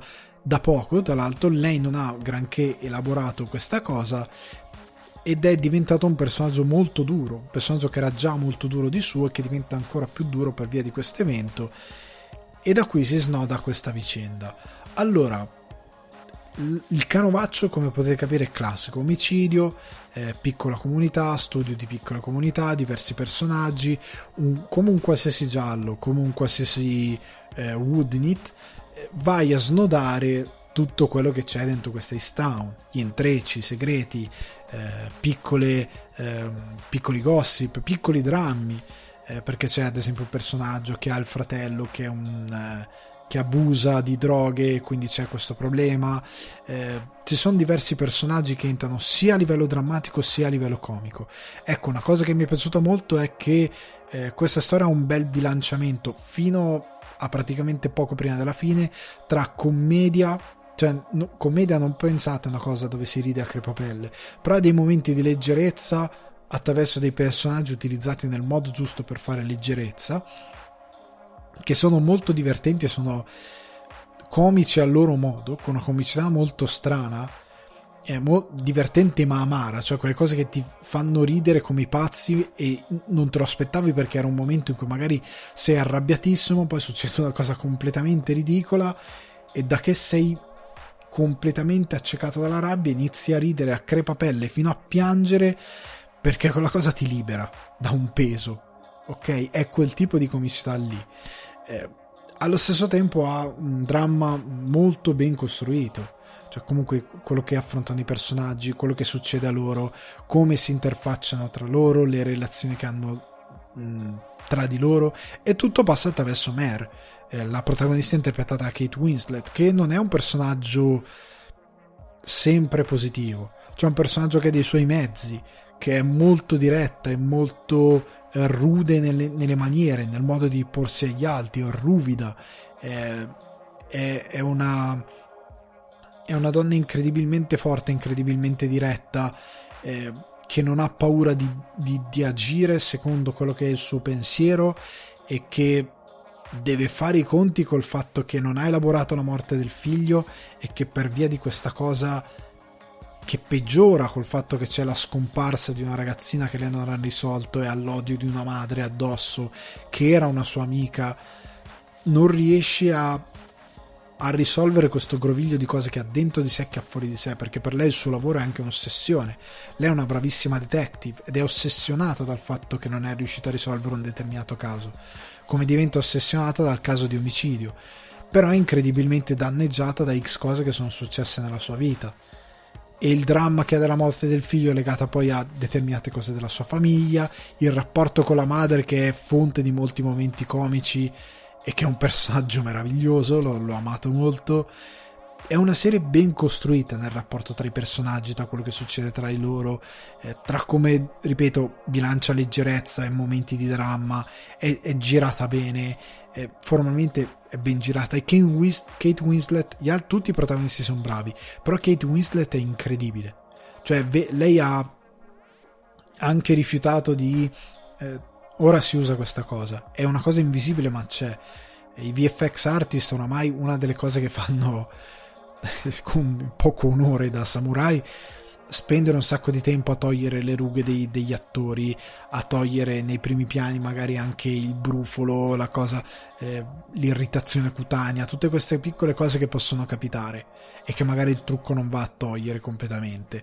Lei ha rifiutato tutto questo trattamento, ha detto no, voglio essere così, infatti perso- anche perché il suo personaggio, cavolo, deve essere una detective di un paese di provincia che beve birra tutto il tempo, cavolo, non può essere perfetta. Cioè, non è una donna che si veste per andare alla serata agli Oscar, ecco.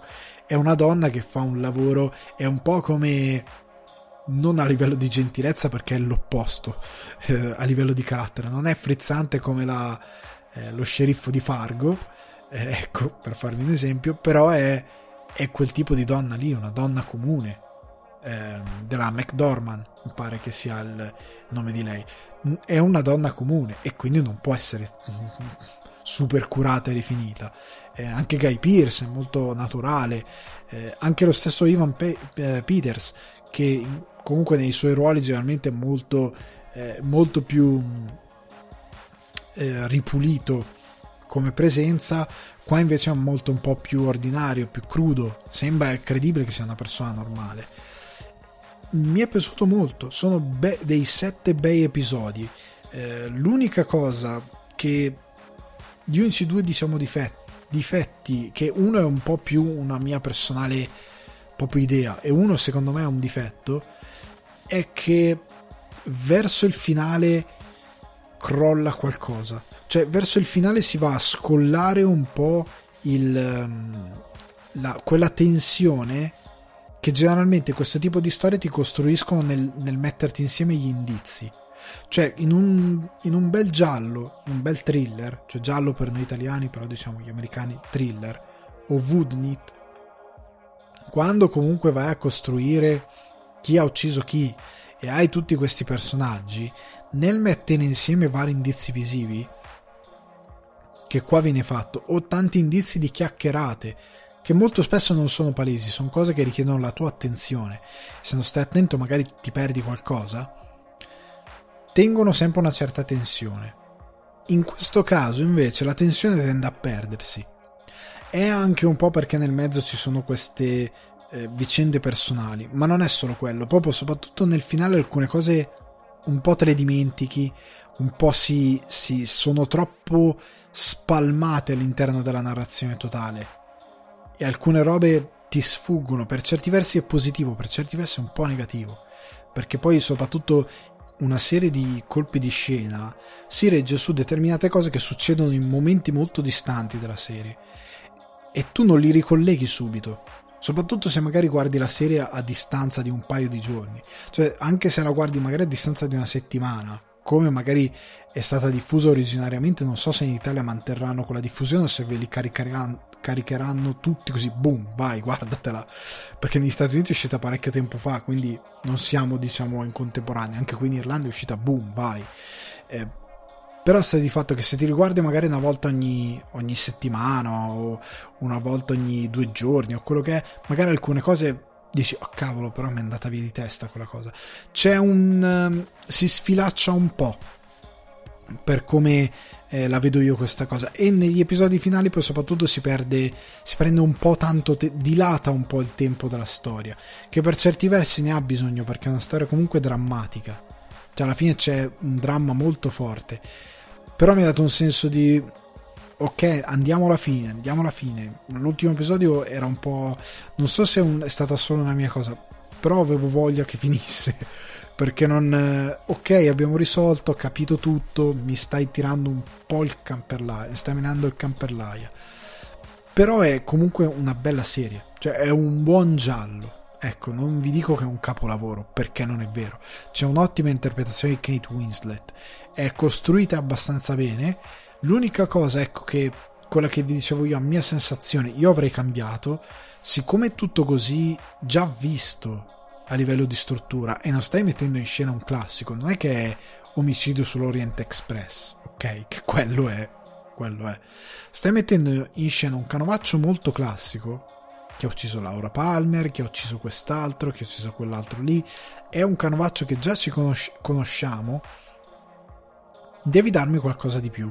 Come vi dicevo in puntata o episodio 61 del, del, divano, quando parlai, feci la recensione di Flight Attendant. Flight Attendant è un thriller che trova nel come ti racconta il thriller la sua chiave. Il canovaccio non è super originale, cioè il canovaccio è molto eh, dentro i canoni del genere, però il come ti racconta la storia, il come eh, la protagonista vede determinate cose, ragiona, eccetera, eccetera, e cambia il passo di, di quello che succede, ti rende tutto molto più interessante. Me, questo Merovis Town, eh, omicidio East Town, non ha questa compagine. È molto. Eh, non voglio dire scolastico perché sembra una brutta parola, però è molto scolastico. Cioè, dobbiamo fare un thriller. Dov'è il manuale del thriller? Prendiamo questa cosa e lo seguiamo più o meno più o meno alla lettera, però in modo molto blando, senza dargli una vera voce. Cioè, non stiamo parlando di eh, Prisoners di Villeneuve, che ha un certo tipo di tensione sulla quale lavori, e per certi versi credo che avrebbe giovato l'apporto di un. Eh, di una messa in scena, di una regia, di idee, di, eh, di, di messa in scena della storia che eh, fosse più che desse alla storia un rit- non tanto un ritmo diverso, ma una resa diversa nel, nel raccontarsi. Cioè se fosse un come molto più interessante. Cioè sono dei momenti dove eh, alcune cose, anche plot point, non è che vengono raccontati male, vengono raccontati bene, ma sono molto eh, compito. Cioè ok, me l'hai raccontato bene, bravo, hai fatto il tuo compito da manuale, ma non mi dà niente di più sono coinvolto perché mi interessa oramai sapere chi ha ucciso chi, però è molto standard. Ecco, è, è molto e purtroppo devo dire scolastico, non c'è nient'altro che posso dire a livello di... è un thriller, ok, standard, non ha nulla di peculiare, è fatto, è ben fatto, però ve lo consiglio perché comunque è abbastanza, è molto avvincente e è bello il personaggio di Mare cioè lei porta avanti un gran bel personaggio con una personalità ben sviluppata, non, è, non, non sei sempre d'accordo con lei, non le vuoi sempre bene, non sei sempre legato a quello che mh, mm, vuole fare. Ecco, alcune parti della trama, considerando che questa cosa non è pensata per avere un futuro, in teoria, ti dici ma era proprio necessario raccontarmi questa cosa. Cioè, nell'economia del thriller, del giallo, seguire ad esempio la, la storia della figlia di Mer, che fino a un certo punto ha un apporto nel, nella crisi che lei, perché comunque lei ha preso il figlio, che è ovvero il fratello del, dell'altra figlia. Quindi dice, cavolo, in questo contrasto lei ci deve entrare con determinate cose, però non si incastra davvero a un certo punto.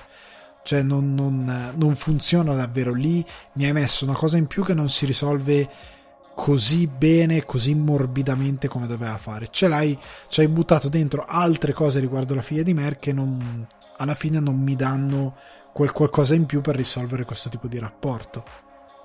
È un po' non è perfetto, semplicemente. È una buona serie che poteva tagliare alcune cose, poteva rivedere il come racconta la storia. Però ragazzi, tutto sommato ve la consiglio, cioè se vi volete vedere un bel giallo, poi fuori fa caldo, volete qualcosa di freddo, lì piove, fa freddo, sono tutti con le giacche, ma magari vi rinfresca un po', cosa so. Comunque, consigliata Mare of Easttown, ovvero Omicidio a Easttown. Io continuo a dirla in inglese perché l'ho vista così, Omicidio a Easttown a me non mi entra in testa. Passiamo al cinema d'estate. Oggi vi consiglio due bei filmoni per il cinema d'estate e partiamo con The Night Come For Us, La notte su di noi, che potete trovare agilmente su Netflix perché è stato acquistato da Netflix. È un film indonesiano, regia di Timo Tayanto, lo sto inventando completamente perché è indonesiano, spero di aver dato dignità alla pronuncia del, eh, del nome di questo regista e spero di non aver fatto malissimo.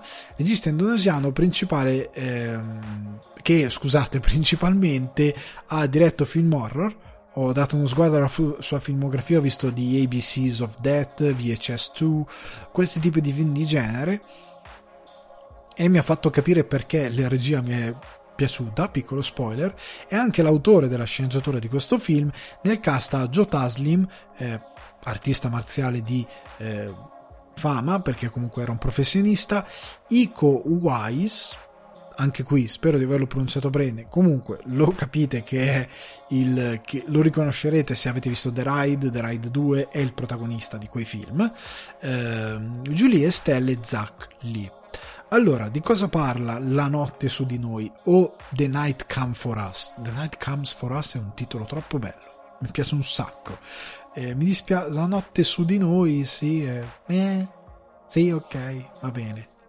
Però The Night, The Night Comes For Us mi piace di più. Vabbè, comunque, chiusa parentesi. La storia è di questo di questo tipo che fa parte di questi Seven Seas, ovvero questi sei ehm, capoccia che devono sostanzialmente eh, fare da um, custodi del giro di traffico di droga della crimi- crimina- criminalità organizzata della parte diciamo asiatica eh, del mondo. Sono questi sei personaggi che sono scelti per eh, gestire, per andare sostanzialmente se qualcuno fa qualcosa che non deve fare, non lo so, qualcuno ruba una piccola partita di droga da una consegna, eh, vengono mandati loro e trucidano tutti, cioè quelli che hanno rubato la droga e tutto il villaggio e li bruciano vivi, sterminano tutti. Sono i, il, il, braccio armato per fare in modo di terrorizzare chiunque in modo tale che non freghino la, quest, il, questo enorme cartello della droga, della criminalità organizzata asiatica. Se non che in un ennesimo lavoro lui si trova a, a dover il suo plotone di, di, uomini si trova a dover giustiziare una ragazzina, lui prende il fucile per farlo lui stesso, non ce la fa, se la porta a casa, ma questo significa che per il cartello lui è un uomo morto. Come ogni altro traditore del cartello, lui è andato contro a quello che è un principio fondamentale, quindi gli dicono ok, hai fatto sta cosa, è finita. In, que- in tutto questo è la storia di lui che, aiutato dalla sua, diciamo, banda storica di, di, di, di, fedeli di quando avevano il loro giro di, eh, droghe e devono sostanzialmente eh, andare a ehm, come dire devono, de- devono, andare a proteggerlo ed aiutarlo a scappare da, da questo cartello. In tutto questo c'è il nostro tipo di The Ride che era uno della loro cricca e viene mandato, siccome ora è impiegato nel, anche lui in questa organizzazione, è um, uno dei tanti membri che lavora tipo Bittersweet Life in un club e mena tutti quando qualcuno fa qualcosa che non va.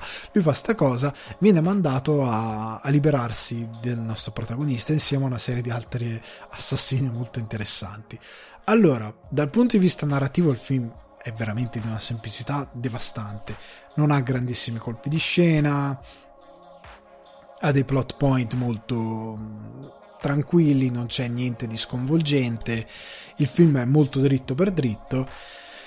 quello che è interessante, ovviamente, il motivo per cui ve lo consiglio, siccome è cinema d'estate, ragazzi, rinnovo lo scopo di questa rubrica, ovvero consigliarvi dei film che siano leggeri di intrattenimento, che non siano eccessivamente complessi, tipo come cinema d'estate, anche se la tentazione c'è, cercherò di non consigliarvi Erasered, cercherò di consigliarvi qualcosa che sia più di intrattenimento, in linea con l'idea di blockbuster, ma che allo stesso tempo sia eh, perché i blockbuster escono d'estate, ecco questa piccola precisazione, ma sempre qualcosa che non vi mangi completamente il cervello. Vi consiglio The Night Comes for Us eh, pe- o La notte su di noi, ecco dico anche il titolo italiano così magari lo trovate, eh, semplicemente perché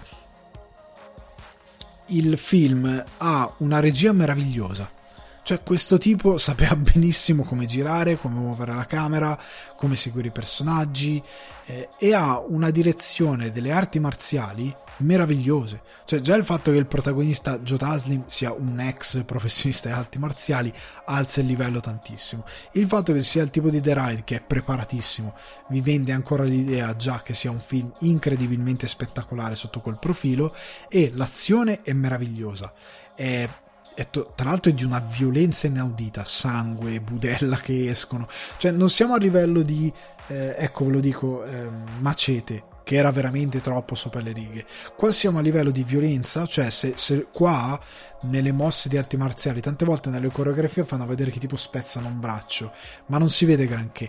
Qua quando spezzano un braccio, spezzano un braccio, senti il frantumarsi delle ossa, il braccio si piega d'angolo irregolare, non è l'attore che fa un movimento strano per venderti la cosa, il braccio si piega male e magari se la camera rimane sul, sull'inquadratura perché stanno combattendo a terra o okay, che, il punto dove il braccio è spezzato inizia a uscire sangue, si macchia la maglietta, cioè ha proprio una cura... Ehm, nei dettagli che ti racconta molto bene eh, quanto cura ci hanno messo nella, fotografia, nella fotografia, scusate, nella direzione dei combattimenti, della messa in scena, nella coreografia, è tutto pensato molto bene. È di questo tipo, se esplode una granata in faccia a uno, gli esplode la testa, se gli esplode vicino al petto, gli si apre il petto, se uno ti taglia lo stomaco e ti vengono fuori le budella, ti vengono fuori le budella cioè se ti taglia profondamente poi ovviamente muori male.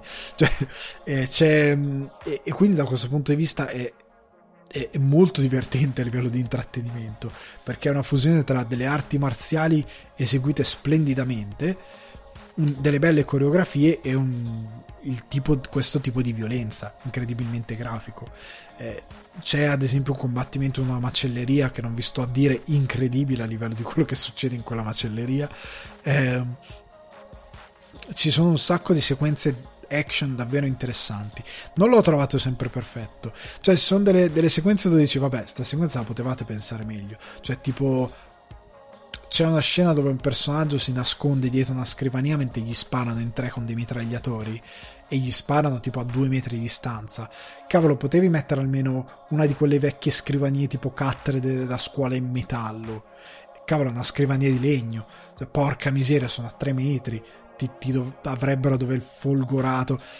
Non ci pensi più di tanto, ci ho pensato io perché sono un maniaco, eh, però è un, un piccolo errore, è un errore su due ore di film che conta un'enorme quantità di sequenze d'azione e che ha paradossalmente le sue scene peggiori in delle piccole scene di raccordo narrativo dove magari hanno usato male un green screen o un VFX per fare uno sfondo dove non sono cioè lo sfondo fuori dalla location quindi che magari deve fare lo skyline di una città fuori da una finestra è fatto un po' male. Cioè paradossalmente le parti fatte male sono quelle che sono meno importanti. Eh, mentre invece e sono di pochi secondi mentre invece le parti fatte bene, quindi le arti marziali, la direzione dell'azione, eh, gli attori su set e gli stunt sono fatti incredibilmente bene, sono spettacolari, sono divertenti eh, e sono di grande intrattenimento, quindi ve lo consiglio assolutamente perché è veramente eh, ganzissimo, cioè io mi sono divertito un sacco a vedere il film e spero che vi divertiate anche voi. Eh, eh, ripeto, il film è stra semplice, le cose belle sono proprio le, le arti marziali, come si menano, come si ammazzano eh, e, e, come sono coreografati i combattimenti. Cioè, sono proprio anche le, le scene di mischia, sono fatte bene. Ehm, ve lo consiglio, ripeto, The Night Comes for Us, Comes for Us, La notte su di noi, su Netflix, guardatelo, se vi volete passare una serata con un bel film d'azione, eh, cacciarone ma non idiota, con del, del, del, degli attori che sanno fare arti marziali e che le fanno e che combattono bene, eh, questo film è perfetto per voi, vi divertite proprio. Film successivo, andiamo su una commedia e parlo di A Morte Hollywood, lo avevo accennato nella puntata di eh, Cinefax, lo avevo accennato qua, ve ne parlo un po' più nel dettaglio anche perché avevo anticipato qua nel podcast che a un certo punto avevi parlato di John Waters. Ve ne parlerò ancora in futuro, eh, anche in modi diversi. Eh, però ci tenevo a parlare di questo personaggio perché è un regista cult di livello assoluto e mm, non torna tanto nei discorsi eh, che vengono fatti riguardo al cinema. Questo mi dispiace. Eh, in streaming l'ho trovato da nessuna parte, che io sappia. Ho guardato su Just Watch, onestamente, per vedere dove era possibile trovarlo mi dà cammina amico, mi dà proprio così, non c'è proprio da nessuna parte distribuito in digitale, né a noleggio, se vi volete comprare un bel DVD o quello che è, o se magari lo trovate da qualche parte, legalmente ovviamente, guardatevi A Morte Hollywood. Regia di John Waters, sceneggiatura di John Waters, con Melanie Griffith, Maggie Gyllenhaal, giovanissima, Steven Dorff e Michael Shannon, anche lui giovanissimo. Allora, il film è la storia di questo tipo, Cecil B. Demented, eh, che già il nome fa troppo ridere, e il film in, in, America si chiama, il titolo originale è Cecil B. Demented, eh, non è A Morte Hollywood, ed è la storia di questo regista completamente pazzo che ovviamente odia il cinema mainstream americano fatto di sequel idioti, tipo c'è il sequel di Forrest Gump, eh, di blockbuster mangia, eh, mangia testa dello spettatore, eccetera, eccetera, che decide di fare un film ehm, di, di, diciamo reazionario, di protesta verso Hollywood, eh, girando delle scene vere con delle persone inconsapevoli del fatto che stiano girando un film, ma con delle azioni incredibilmente belle e reali che coinvolgono armi da fuoco eh, e quant'altro, de- delle azioni di protesta. E per farlo lui decide di rapire eh, quella che in quel momento è la l'attrice, una delle attrici più famose di Hollywood, che è interpretata appunto da Melanie Griffith e la costringe, eh, coercizione assoluta, a, a, recitare in questo suo film. Eh, completamente indie e la cosa divertente è che tutti i protagonisti sono vabbè lui è il regista c'è la, i due attori principali di cui eh, uno è la sua ragazza che è una che non, avendo, non essendo riuscita a sfondare come attrice a un certo punto faceva eh, film porno e si vede un film porno a un certo punto del film ovviamente è in chiave comica completamente demenziale eh, c'è eh, il tizio che fa da ehm, set designer c'è il tipo che fa il direttore della fotografia c'è il tipo che fa eh, c'è la ragazza che si occupa del make up che è Maggie Gillenal c'è il tuttofare del set c'è la microfonista c'è... sono tutti questi personaggi che fanno parte della crew di questo eh, Cecil B. Demented che tra l'altro quando si presentano all'attrice che rapiscono eh, ognuno di loro ha tatuato il nome di un regista c'è quello che ha David Lynch c'è quello che ha ehm, ehm, Almodovar ognuno di loro ha tatuato un regista diverso addosso e eh, che praticamente vogliono fare questo, cine- questo film come forma di protesta verso Hollywood e vogliono farlo a livello estremo. Questo Cecil B. Demente dà delle idee assurde, nel senso che lui scrive la sceneggiatura lì per lì, scrive le scene di volta in volta. Eh, ha ordinato a tutti di non fare sesso, loro sono tutti super arrapatissimi, compresa la ragazza di lui che è una pornodiva e, e non vede l'ora di fare sesso con lui, però loro, lui ha deciso che per incanalare la loro energia creativa devono astenersi dal sesso fino alla fine delle riprese. E il film è folle, è completamente folle. Eh, loro fanno dei, dei, sostanzialmente dei veri e propri attentati eh, nella loro eh, crociata verso la, la, la, la, realizzazione di questo film. E il film è meraviglioso perché è una sorta di cioè in un presente dove tanti si lamentano di Hollywood e dell'industria di Hollywood che eh, continua a sfociare eh, blockbuster magari vacui, sequel di sequel, che dà importanza a film, cioè dove ormai eh, Fast and Furious 9, che una volta sarebbe stato un film da cassetta straight to video, prodotto malissimo, ora un film prodotto con i milioni e incassa miliardi eh, loro sono contro quella roba lì. Nel momento in cui si protesta in questa cosa lì, questo film, A Morte Hollywood, è un film che ti parla davvero di quella Hollywood, che esiste da decenni, non esiste da ora, da decine di anni esiste. E loro nel fare questa protesta stilano un manifesto folle di tutti gli amanti del cinema indie, eh, come eh, il fatto che perché poi questi tizi che sono parte della crew di Cecil B. Demented sono quelli che noi chiamiamo degli scappati di casa, letteralmente. Cioè, ognuno di loro ha questo sogno di lavorare nel cinema, nel campo artistico, nella musica, quello che è, e sono in giro per Hollywood, in questo caso per Baltimora, per, cercando di realizzare il loro sogno di fare un film, fare qualcosa di artistico e sono disposti a qualsiasi cosa per farlo, come dovrebbe fare qualsiasi eh, aspirante artista di questo settore. Ed è veramente questo il cuore del film. È proprio una sorta di film nato da quel movimento, eh, perché John Waters è nato eh, in quel momento meraviglioso di Hollywood negli anni 70 in cui è nato il cinema di mezzanotte. E questo film è un po' dedicato a tutti gli amanti di quel filone del cinema di mezzanotte che ha fatto venire fuori gente come Waters, David Lynch, Jodorowsky, è, tipo quel tipo, è ti, tipo quel tipo che capolavoro, è quella, quella, quel, um, quel, quell'idea di cinema che qualsiasi cinefilo che ha come, diciamo, come idolo quel tipo di regista completamente folle, estroso, che non è che fa robaccia incomprensibile come fanno gli imitatori, che invece ha una sua idea autoriale molto forte, ha una sua voce e cerca di spostare sempre le regole del cinema sperimentando e facendo dei film mai banali ma sempre affascinanti, se amate quel tipo di cinema questo film è per voi. Cioè questo film dovrebbe essere preso di riferimento ogni volta che si dice cavolo ma che cavolo di film produce Hollywood che robaccia è sta roba? Ma è possibile che stiamo arrivando a Fast and Furious 11? Per dire, cioè è quel tipo di film. Ovviamente è un film indie prodotto con pochi soldi, è uscito nei primi anni 2000, e, ehm, però mette in luce tutte le idiosincrasie di Hollywood e del tipo di produzioni che vengono portate avanti da questo sistema. Eh, e è fatto per dire anche che questi film sono deleteri per l'intelligenza dello spettatore, non perché al cinema tu dovresti vedere solo Fellini, per dire, o film di Gas Van Sant, non è quello il punto.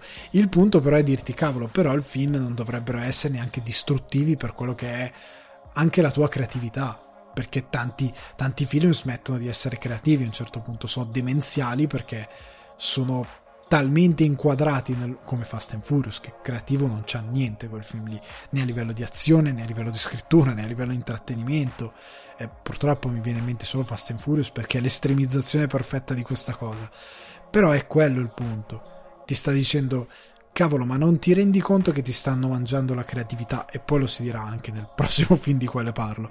Non ti rendi conto che ti stanno mangiando anche l'idea di intrattenimento non sarebbe meglio fa- avere qualcosa di diverso?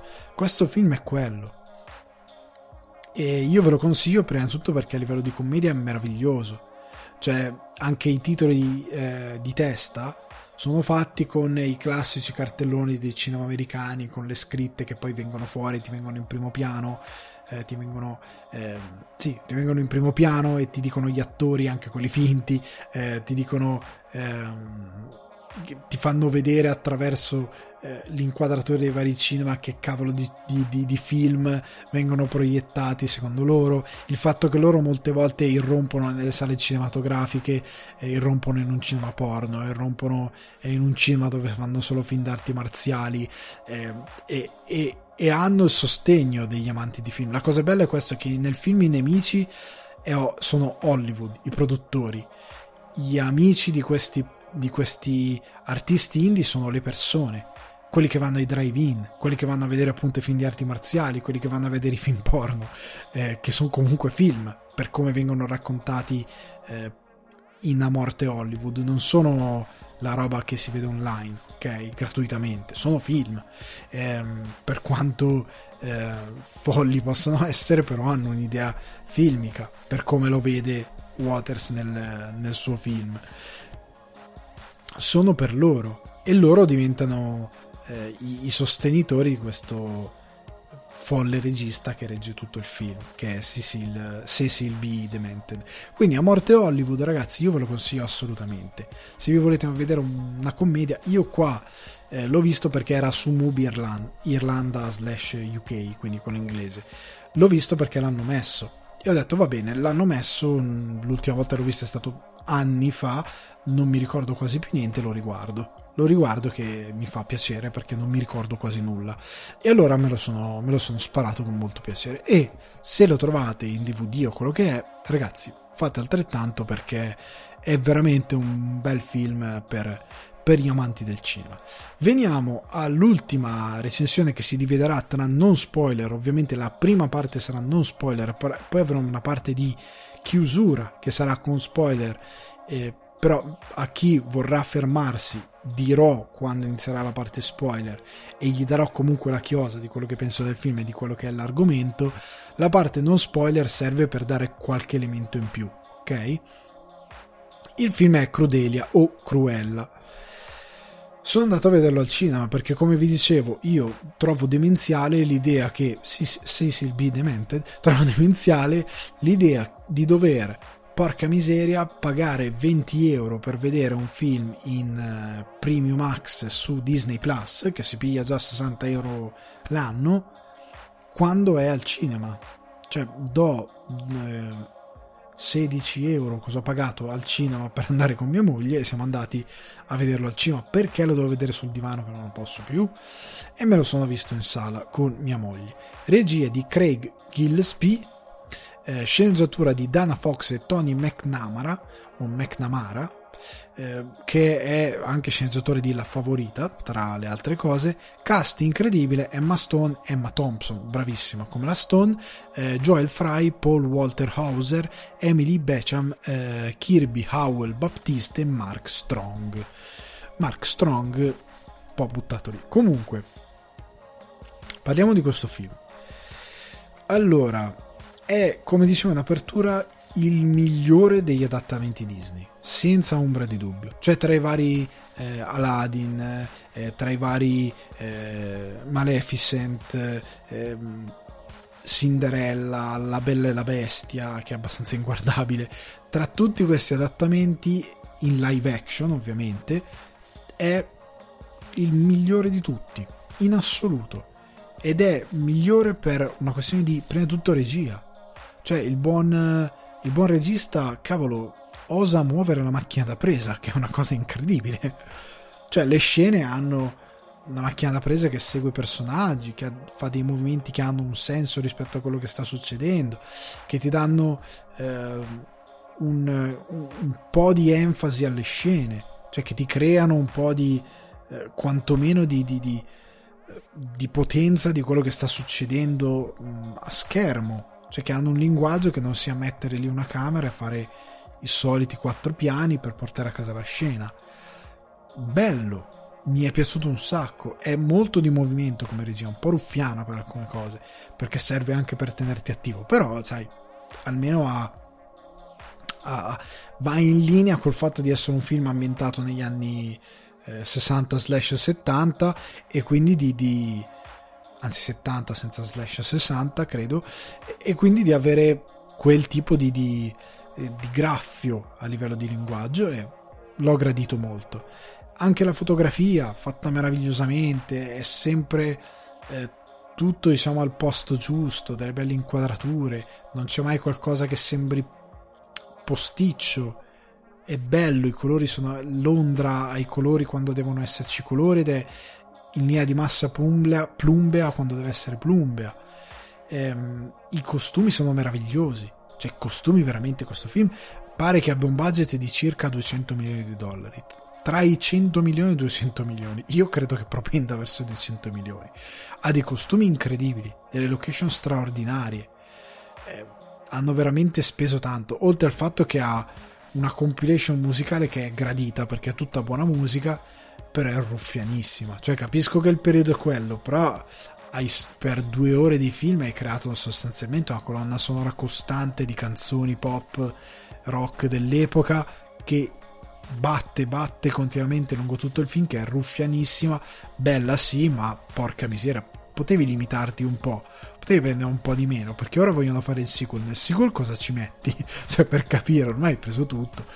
comunque, ehm, e comunque sarà parte del budget, perché avranno pagato un sacco in royalties. Comunque, veramente, costumi, location, hanno veramente investito e ne vale la pena perché la, la resa visiva totale è veramente meravigliosa. Cioè, funziona tutto incredibilmente bene da un punto di vista puramente tecnico, formale.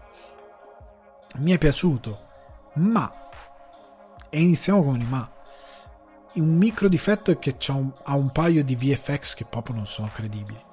Cioè, eh, i cani in CGI. Ci sono dei momenti con i cani in CGI e dei momenti con i cani veri. I momenti con il cane in CGI sono abbastanza brutti bruttini, non orribili, ma bruttini, non sono molto credibili.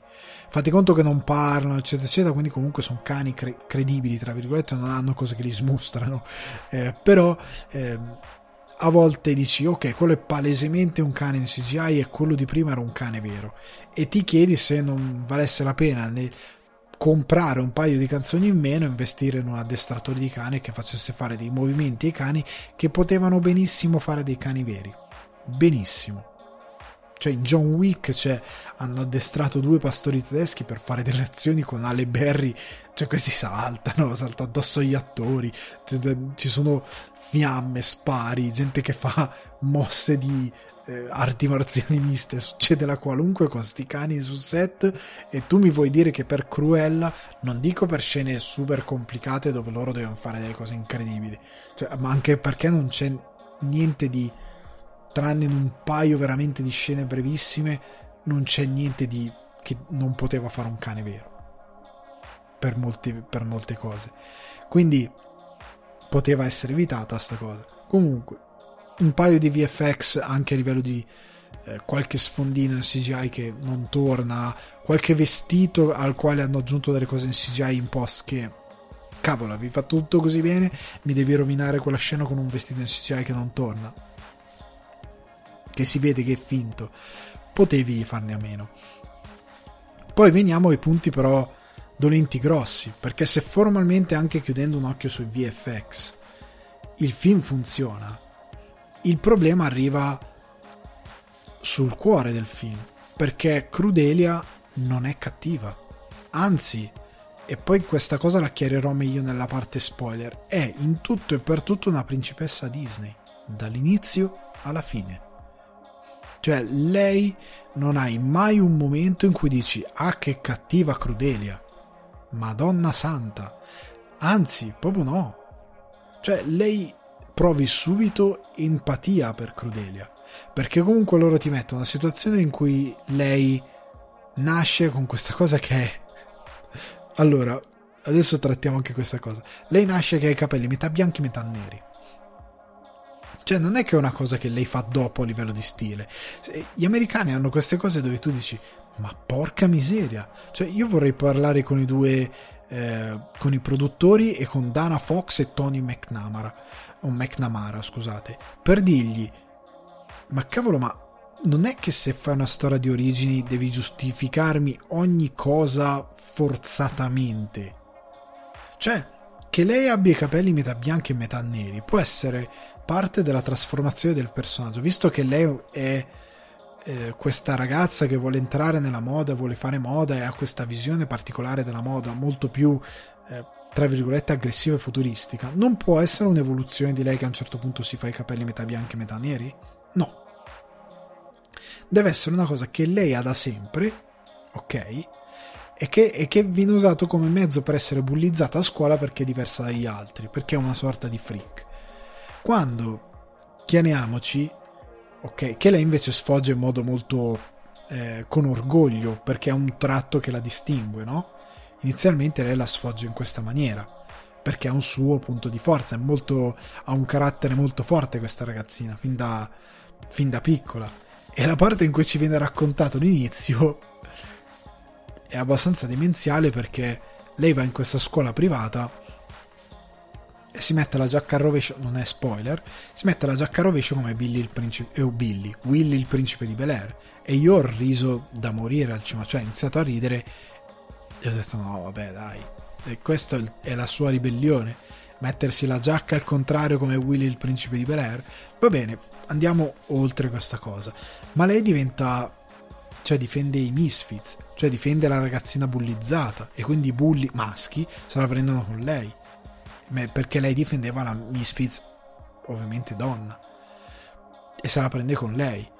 Ehm e quindi lei va sempre nei guai, cioè i bulli non gli fanno mai niente, lei invece che difende la ragazza che viene bullizzata va sempre nei guai. E, questa cosa già inizia a dire, e me la vuoi proprio far piacere questa Cruella, è proprio un personaggio positivo, che subisce l'ingiustizia del fatto che lei si ribella, però finisce nei guai lei e non i bulli, cioè meraviglioso. Oltre al fatto che in un film con dei toni così, tra virgolette, realistici, che non sono fiabeschi, non sono sopra le righe, non ci sono cani che parlano. Il fatto che lei nasca con i capelli perfettamente tagliati a metà, non è che sono sfumati, sono perfettamente metà bianchi e metà... Per, è una linea perfetta che divide il suo cuoio capelluto. E tu dici, non è possibile sta cosa. Cioè, in tutto questo contesto diventa poco credibile. Cioè, stona tantissimo. Sarebbe stato meglio se l'avesse fatto dopo come crescita del personaggio. Capite? Non mi devi per forza giustificare tutto. Oltre al fatto che nella sua eh, crescita mi viene giustificato anche il fatto che lei si chiama Cruella. Che si giustifichi il fatto che lei a un certo punto si chiami Crudelia.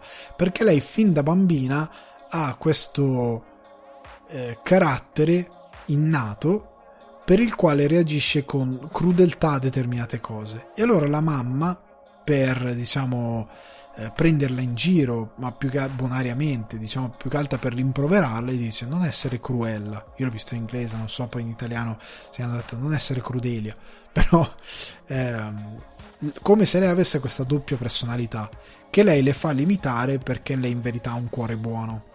Ok? Il problema è che questa cosa poi nel film non viene approfondita.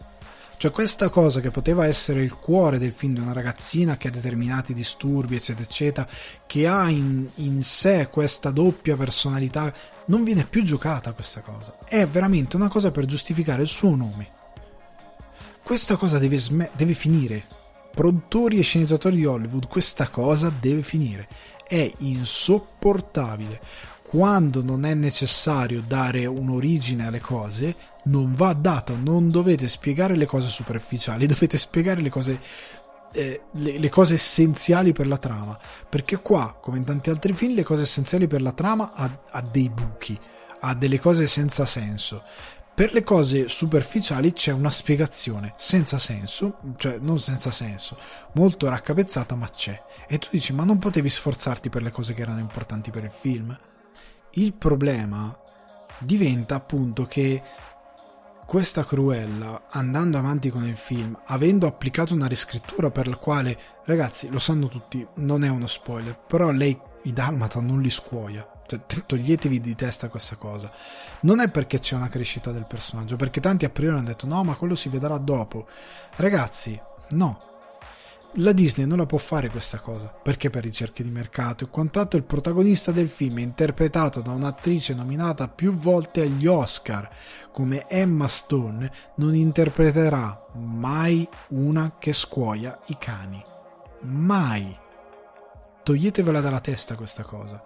E questo non è tanto il problema perché io posso soprassedere tu fai una riscrittura del personaggio togli questo carattere distruggi il personaggio perché non è più cru- cruella, non è più Crudelia Demon, è un'altra cosa. Però nel riscrivere ci può stare che tu vai a riscrivere la mitologia di un personaggio, può stare bene. Anche tante cose come hanno eh, riscritto il modo in cui lei diventa amico, que- amica con i suoi due scagnozzi, come eh, crescono insieme, come diventano eh, dei ladri insieme, loro fanno i colpi, lei eh, che ha questa passione per la moda fa i costumi dei loro vari colpi, eh, è, molto bello come hanno riscritto determinate cose e come le hanno fatte funzionare. Il problema, quello che non è bello, è il cuore del personaggio, perché tu, la, la sua villain che è Emma Thompson, è veramente cattiva e tu tifi veramente troppo per Emma Stone perché c'è un villain che è disgustoso davvero fin dall'inizio. Il villain è quello che Cruella non è, cioè è disgustosa, è, è veramente un infame, eh, la odi, fa delle cose effettivamente cattive. Cruella no, cioè Estella, perché lei si chiama Estella, non è mai cattiva, anche questo nome è Stella, è carino, e, eh, non, non, la prendi mai come una villain, mai, in nessun momento del film. Lei è comunque un personaggio positivo tu mi hai riscritto un villain come un personaggio positivo e lei cosa potrà fare nel sequel? Rapinerà le banche, cioè cosa farà da lì in avanti? Che tipo di personaggio negativo potrà mai diventare? Cioè, è questo che le dovranno dare un altro villain, probabilmente. Non so che cosa potrà succedere. Perché questo personaggio non ha veramente nessun angolo di cattiveria. Anche quell'idea che dicevo No, vabbè, non ve lo dico, ve lo dico nella parte spoiler per quelli che la vorranno seguire. Però il film non ha. Ehm, non ha veramente un. Um, un, un, un appiglio per il quale tu mi stai raccontando un personaggio negativo e me lo stai facendo piacere per il fatto che sia negativo. Cioè quella cosa che si è sempre detto anche per eh, in parte per Joker e per altre cose. Se mi racconti un personaggio negativo, un cattivo, uno psicopatico, se mi racconti Hannibal, un tizio che mangia le persone, deve essere uno che mangia le persone se mi fai una serie, appunto come hanno fatto su Hannibal, e Hannibal è vegano, e l'unica cosa che fa è... Eh, lo fai tipo Dexter, che ammazza i, cattivi e magari poi manco li mangia. Perché mangia solo broccoletti e riso bollito. Il personaggio non mi piace più. Se diventa un vendicatore di... Eh, inizia a ammazzare, non lo so, quello che ha violentato la, la tipa del, della scala C, cioè non, non, ha più senso se diventa un vendicatore, per quanto reazionario possa essere, però diventa, perde il suo senso. La stessa cosa per Cruella, non è, non è un villain, hai, le hai dato il percorso dell'eroe e soprattutto il percorso della principessa Disney, perché come dicevo prima, lei fa proprio quell'arco, cioè lei è Cinderella. Cioè lei, lei come, è come Peter Parker, come qualsiasi altro personaggio che parte dal, dal fango, che subisce ogni cosa, che viene trattata male, che subisce le prepotenze, che subisce le peggiori angherie del mondo e che però ha un sogno, ovvero lavorare nella moda, perché ha un talento enorme e che nonostante i suoi difetti, nonostante eh, a un certo punto abbia proprio una caduta in basso, lei però è talmente dotata che a un certo punto entra nel meccanismo per il quale il suo talento va in primo piano. Ok? Quindi stai dalla sua parte, dall'inizio alla fine. Non, hai, non è. Cruella non è neanche un personaggio grigio. Cioè, Bojack Horseman di fianco a Cruella, Cruella impallidisce. Cioè, Bojack Horseman ha. ha distrutto la, il musical di Todd corrompendo la character actress. Eh, oddio adesso non mi sto ricordando il nome. Comunque corrompendola facendo fare una cosa orribile. Eh, Mar- com'era Margot Martin del- non mi ric- Dio mio non mi ricordo più. Comunque fa- è più cattivo Bojack. Ha fatto delle cose peggiori a livello di, di personaggio ma chiunque, prendete un qualsiasi personaggio con delle aree grigie che avete visto al cinema in televisione, è sicuramente più negativo di Cruella. Cruella non lo è mai, è proprio una principessa Disney. È proprio anche fatta ganza per essere punk, cioè è, è proprio quel tipo di operazione incredibilmente ruffiana verso lo spettatore per, non lo so, per me è una forma d'arte, questo tipo di cinema, come si diceva prima per A Morte Hollywood, ma come si dice ormai ultimamente per questa cosa che i film di villain non sono veramente villain. Guardate appunto come dicevo Suicide Squad, che Suicide Squad che abbiamo visto al cinema sono tutti dei pezzi di pane, sono delle paste, eh, delle paste alle mandorle. Invece Suicide Squad subito James Gunn la prima cosa che vedi è il tizio squalo che apre in due uno, so, apre proprio con le, mud- le budelle in due.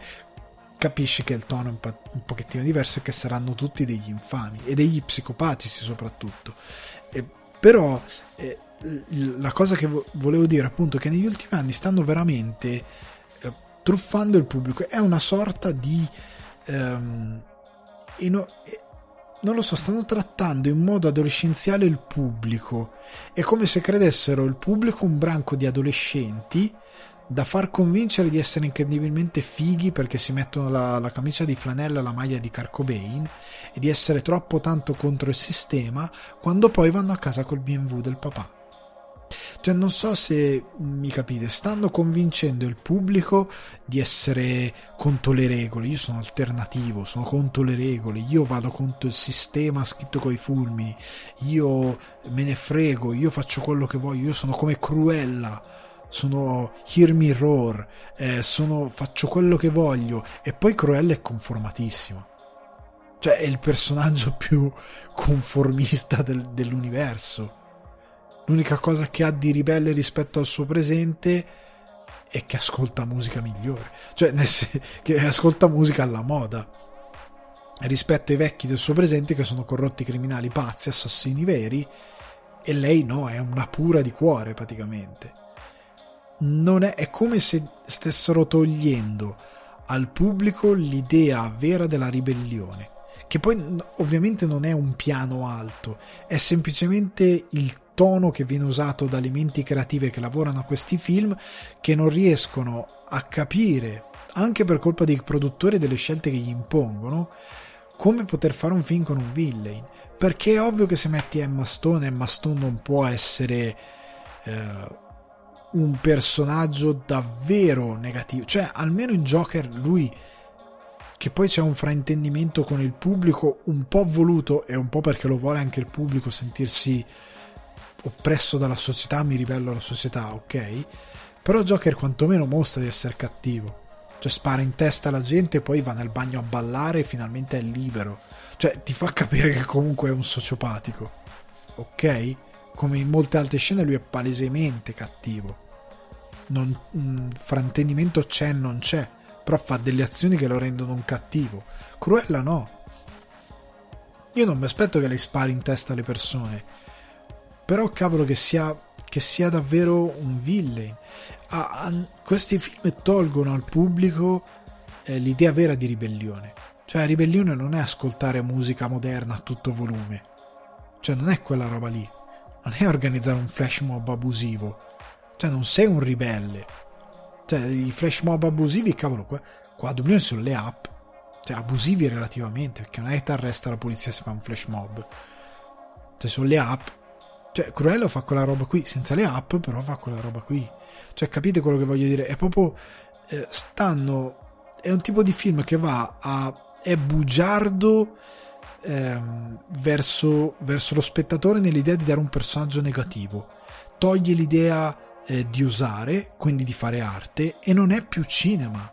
Cioè, perché il cinema, non tanto come forma alta, come dicevo prima, Fellini, eh, non, non, parlo di quello quando dico non è più arte, perché l'arte entra nell'intrattenimento, è un qualcosa di intrattenimento, di pop, può veicolare dei messaggi molto potenti e fa molte volte la veicolazione di messaggi molto potenti attraverso determinati personaggi e eh, invece diventa, come vediamo ora, analisi di mercato che fa un villain che non ammazza i cani perché non si può ammazzare i cani, che non fa nulla di negativo perché sennò al pubblico se fa qualcosa di negativo, secondo gli analisti di mercato poi non piace, deve essere comunque un eroe e che alla fine sottraendo il coraggio che ha l'arte di creare dei villain veri crea pessimo intrattenimento perché torniamo sempre a Walter White Ragazzi, Walter White è un personaggio disgustoso, però Breaking Bad ha avuto un successo stellare. Cioè, io spero che si sia capito quello che voglio dire. Raccontare la storia di un villain, il villain deve essere cattivo. Io de- devo seguire quelle che sono le sue vicende, magari provare empatia per determinate cose, agganciarmi con un elemento di empatia iniziale, come il cancro per Walter White, però poi creare degli elementi per i quali il personaggio diventa qualcos'altro e si perde in qualcos'altro che però è la sua vera natura e mi porta alla fine un personaggio sempre sempre più negativo fino a un fallout emotivo che lo fa trasformare in qualcosa la giustificazione che tanti hanno detto eh no ma questo è solo il primo film poi ragazzi no lei ormai è diventata Cruella ed è questa la sua cattiveria. Ora veniamo alla parte spoiler.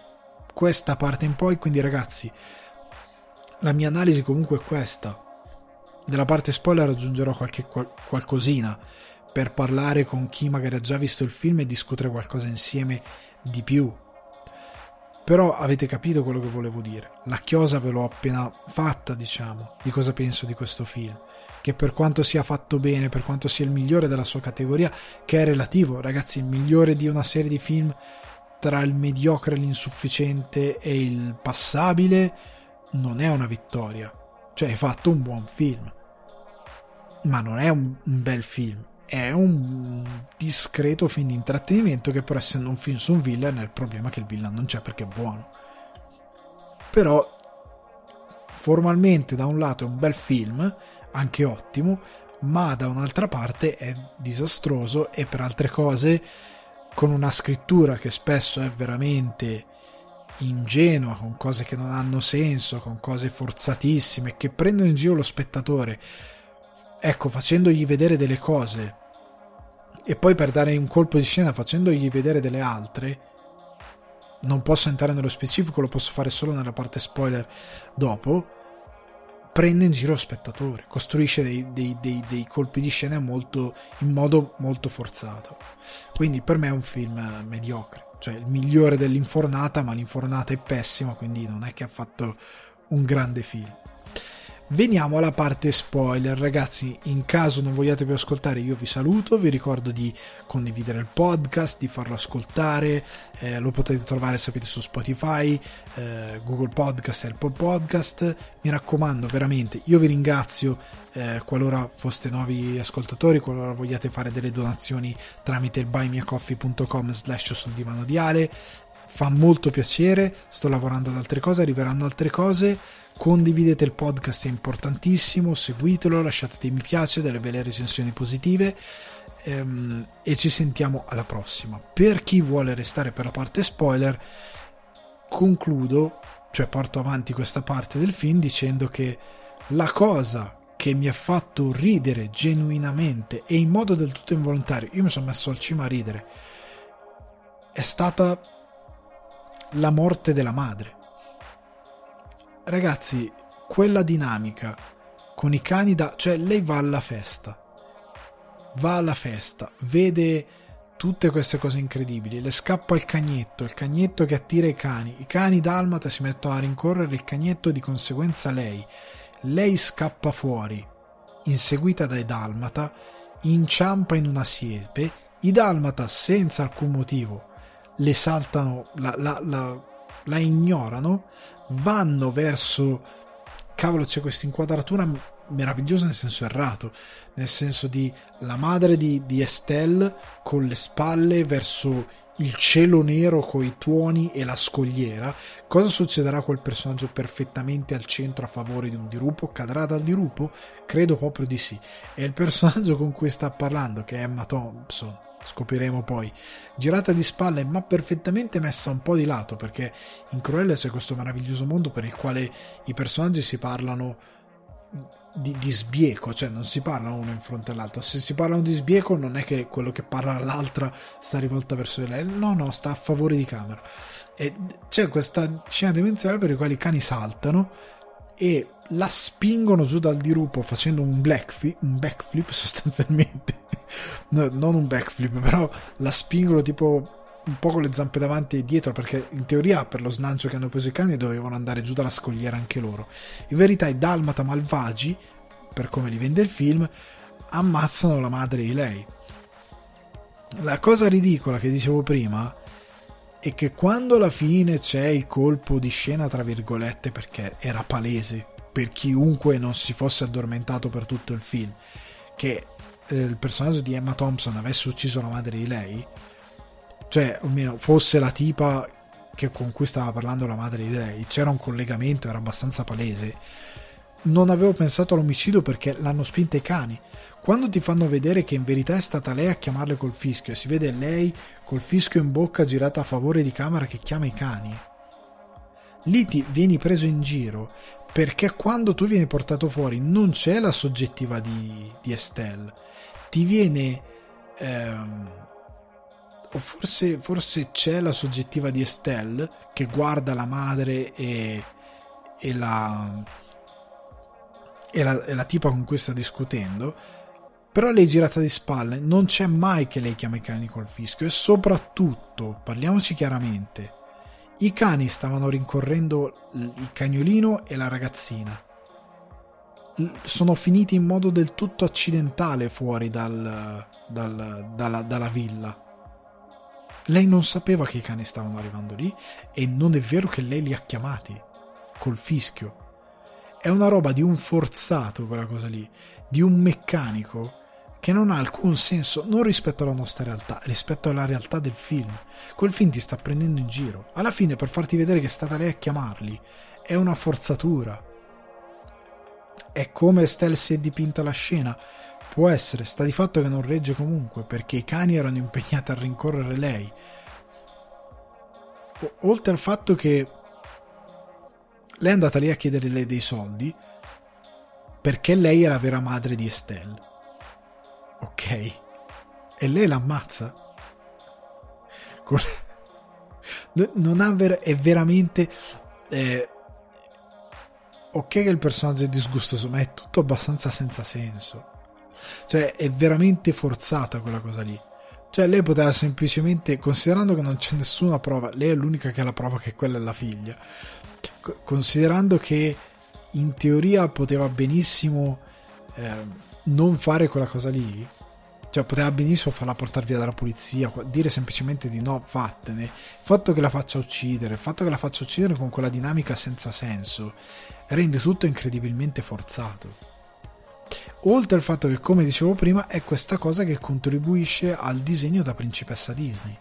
La matrigna, come Cenerentola, quella gli voleva fare ammazzare il padre dopo che la madre era già, era già andata. E, e invece guarda un po', guarda un po', ti ammazzo la madre. Però tu in verità sei la figlia del duca Conte, che guarda caso era buonissimo, e che è stato, che è morto, è morto, e, que- e quindi tu in verità sei l'unica erede vivente di una fortuna, sei l'unica erede vivente di una fortuna, di un pacco di soldi, di un castello e quant'altro, quindi sei, sei, come, non lo so, sei come Merlino, sei, sei come, sei la, storia, è la solita principessa predestinata, o il principe predestinato al regno che gli spetta, ma gli, è Robin, è Robin Hood. È, è, Kevin Costner nel film di Robin Hood, che lei torna a casa e si vendica. È, sei troppo buona, cioè sei troppo dalla parte del giusto. Quale spettatore non ti farà per te? Chiunque ti farà per te perché ti hanno reso talmente dalla parte del giusto che è impossibile darle torto per qualsiasi cosa.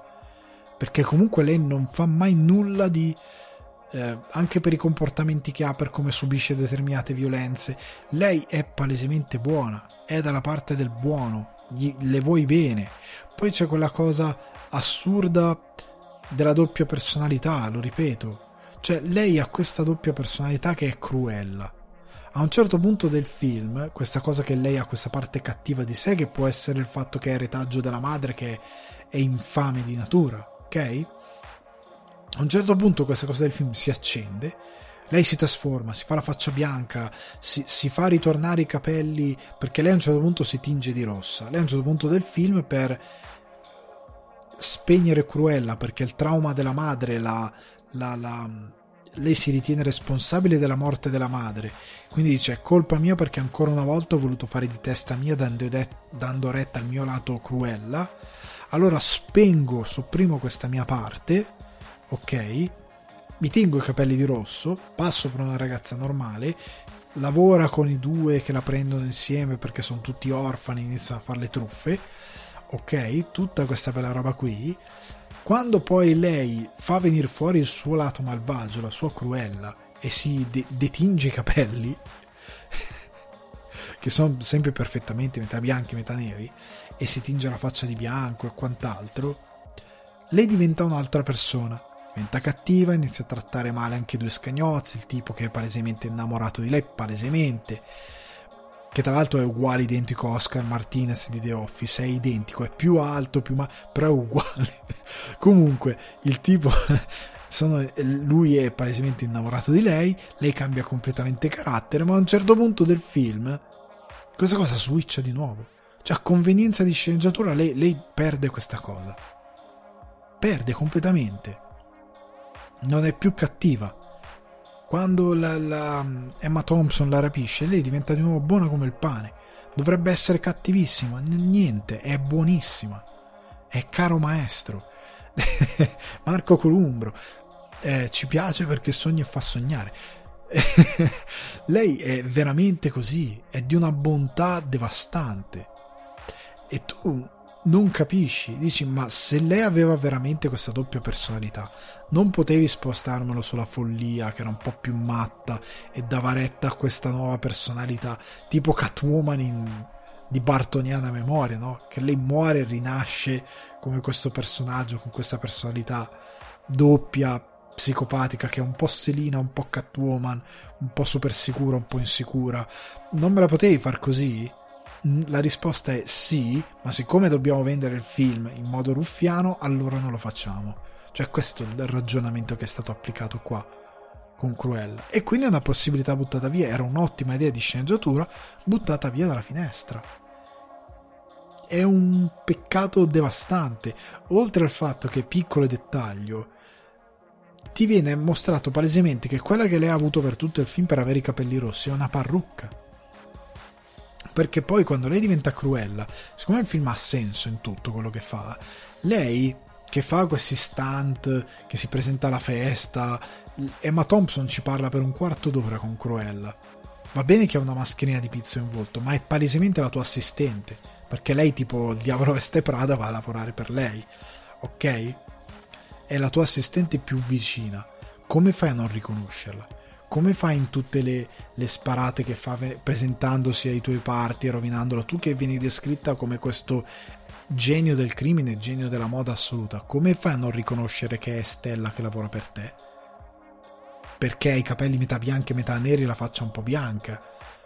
Non riesco a capire questa cosa, perché poi lei, per ritrasformarsi in Stella e tornare in ufficio e non farsi scoprire, e attuare tutto il suo piano, fanno vedere che si mette una parrucca con i capelli rossi, che è esattamente il, il, i capelli che aveva prima. Quindi mi stai svelando che lui, lei aveva, l'attrice Emma, Emma Stone, aveva una parrucca prima, che era credibile quella parrucca che aveva. Non pensi quando la guardi, ah, lei ha una parrucca. Puoi pensare anche che siano i suoi capelli. Però è talmente. Sve- a un certo punto messa sotto, sotto la luce del sole il trucco che poi tu non credi più al personaggio. Cioè dici ma porca miseria. Il film si contraddice anche nella sua stessa produzione. Cioè ti si svela una cosa che poteva anche non svelarti e, quindi ti mette in dubbio una cosa è, è, un dettaglio, mi rendo conto, eh, non l'avrà notato magari nessuno queste cose, però nella mia testa ho detto ok, hai buttato proprio in cacciara uno degli elementi del film. Però anche questa cosa che lei non viene mai riconosciuta da Emma Thompson è senza senso. È veramente surreale, in un film che non è poi così surreale sempre, cioè molto quadrato. Ripeto, l'idea che lei abbia i capelli metà bianchi e metà neri non funziona per il semplice fatto che non è un film così fiabesco e sopra le righe. dove una cosa del genere può essere può avere senso non è che gli altri personaggi hanno dei ehm, dei caratteri estetici o dei modi di vestire talmente sopra le righe da giustificare che esista questa cosa nel mondo cioè se l'avessero fatta se lei fosse nata albina o comunque con i capelli tutti bianchi e che poi a un certo punto crescendo se li tingeva metà di nero per sottolineare questa sua dualità, piuttosto che mettergliela fin da subito il fatto che lei è metà bianca e metà nera, yin e yang e ha la doppia personalità, mi potevi semplicemente dare più credibilità. Se fin da subito mi avessi messo quella cosa della doppia personalità, il capello metà bianco e metà nero, ma forse mi sarebbe anche andato bene perché avevi questo elemento surreale di, di, follia del personaggio, magari senza farmi la riga perfettamente in mezzo della ricrescita sul cuoio capelluto, cioè senza ricrescita del cuoio capelluto, perfettamente diviso da bianchi e neri, poteva essere più credibile. Ma così perde completamente, ehm, perde completamente senso. E poi, alla fine, quando addirittura dopo i titoli di coda, lei non solo si porta i dalmata a casa, ma i suoi dalmata fanno dei cuccioli che sono Pongo e, mm, e non mi ricordo Maggie, non mi ricordo era Pongo e l'altra dalmata femmina che poi diventano due dalmata protagonisti della carica dei 101 e che vengono dati a due personaggi che ci sono nel film. E questa cosa è un po' destabilizzante perché a quel punto il film ti dice che in questa riscrittura comunque la carica dei 101 avviene e che quindi lei li vorrà scuoiare a un certo punto. Cioè, sto capendo bene, però sono i suoi cani. Cioè, lei li ha regalati con, con, tanto piacere a due persone che lei reputa amiche. Perché poi lei, lei alla fine questa è, diventa cruella, ma senza il lato crudele del suo carattere. Cioè, mantenendo la sua parte umana. Quindi vincendo su quest'idea, diciamo, della maledizione di pazzia della cattiveria che gli aveva della madre, che invece era completamente malvagia. Ragazzi, è un film che, come ho detto prima, per chiudere per chi voleva rimanere per il no spoiler, è un cinema incredibilmente bugiardo, fatto da produttori che seguono indagini di mercato e che vogliono vendervi un protagonista. Ah sì, è un villain, però in verità è buono in tutto per tutto, ma proprio a livello proprio di, di, di eh, di struttura narrativa è buono. Per come è scritto segue l'arco dell'eroe, della principessa Disney, ha tutti i punti empatici per essere un buono, compie azioni di un buono, compie il percorso di un predestinato. Il film è difettoso per questi motivi. Poi vi ripeto, ha anche questi grossi problemi di scrittura, della credibilità di alcune cose, ha delle cose molto riuscite, a livello formale, vi ripeto, fatto bene, però il film è la morte della creatività a livello di intrattenimento, io parlo. No, non vi parlo di, di, Lynch, Jodorowsky, di eh, Jodorowsky, scusate, di, di, di Herzog, di, Gas Van Sant, non vi parlo di... Eh, non lo so... Eh, Ghost in the Shell, non vi sto parlando di cose magari anche un po' più alte a livello di fantascienza e di immaginario Sto parlando di Terry Gilliam, però vi sto parlando dell'idea che se si continua su questa strada, come sto vedendo negli ultimi anni, un Terry Gilliam, un Lynch, un, un qualsiasi di questi registi che ti propone qualcosa di fantasioso che è affascinante, non ci sarà mai più, ragazzi. Stiamo, sto vedendo un appiattimento di questo tipo di intrattenimento che è pericoloso perché questi produttori non è un piano malvagio complottistico, è semplicemente produzione basata su, immag- su indagini di mercato. Stanno appiattendo l'intrattenimento, non, ripeto, non per un piano malvagio, ma perché è quello che gli sembra. Cioè, abbiamo paura di osare di produrre un film eh, di Cruella, magari vietato rated R, come Joker o come Wolverine o come qualcos'altro, perché siamo comunque la Disney. E quindi nel fare questa operazione l'unico modo per rendere il personaggio spendibile a livello proprio di, di, di, sceneggiatura, di struttura, è renderlo comunque buono. E quindi è venuto fuori questo film. Quindi per me il film è mediocre per questi altri motivi. Cioè, nella media pesata, come dicevo prima, tra cose molto positive e formali, cose molto negative a livello di come è sviluppato il film e quello che viene alla fine nel mezzo come intrattenimento, cioè un film che è guardabile, cioè io è questo che vi dico, il film non è inguardabile, cioè tu guardi il film ignorando che sia Cruella, la ignori completamente, non, non sai chi è Cruella, non sai che Squaglie Dalmata, non sai niente, fai conto che è un personaggio nuovo, sei vergine dell'esperienza, il film te lo porti a casa, cioè se ignori questa cosa, passi sopra questo, per me la scena iniziale è demenziale, io ho riso fortissimo quando ho visto la morte della madre, ho riso veramente forte, passi sopra questa cosa, passi sopra il fatto che il personaggio di Mark Strong è un uno spiegone vivente del, del plot, passi sopra queste cose, ok? È un, un, uno strumento narrativo molto conveniente quello di Mark Strong, è inutile per tutto il film fino a un certo punto e poi torna a essere inutile. Escludendo queste cose, il film alla fine della fiera è un... Io capisco quelli che magari non conoscono molto la mitologia di Carica 101 e Crudella e l'hanno guardato e hanno detto ma a me è piaciuto un sacco ci può stare, ci può stare, ma per quello che è in verità il film è un'operazione mediocre, per quanto abbia degli ottimi lati positivi.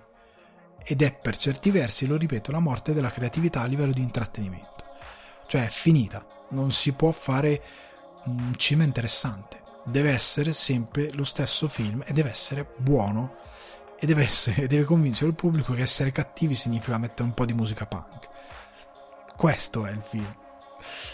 Quindi ragazzi, abbiamo finito anche questa puntatona che è andata un pochettino più in là perché c'è stato questo evento spoiler che ho voluto fare per ehm, Crudelia per offrire anche qualcosa di più visto che il film è fuori da un bel po' magari molti di voi l'avranno già visto quindi non volevo annoiarvi magari con una recensione che non andasse veramente a fondo su determinate cose eh, vi rimando, come dicevo prima, a Spotify, iTunes, Apple Podcast, Google Podcast, Deezer, Amazon Music e Budsprout. Mi raccomando, ragazzi, condividete il podcast, condividetelo su Instagram, su Twitter, ehm, fatelo conoscere a qualcun altro che magari ha voglia di sentire qualcuno blaterare di cinema. Eh, fate, fate, come volete, diffondetelo eh, a macchia d'olio.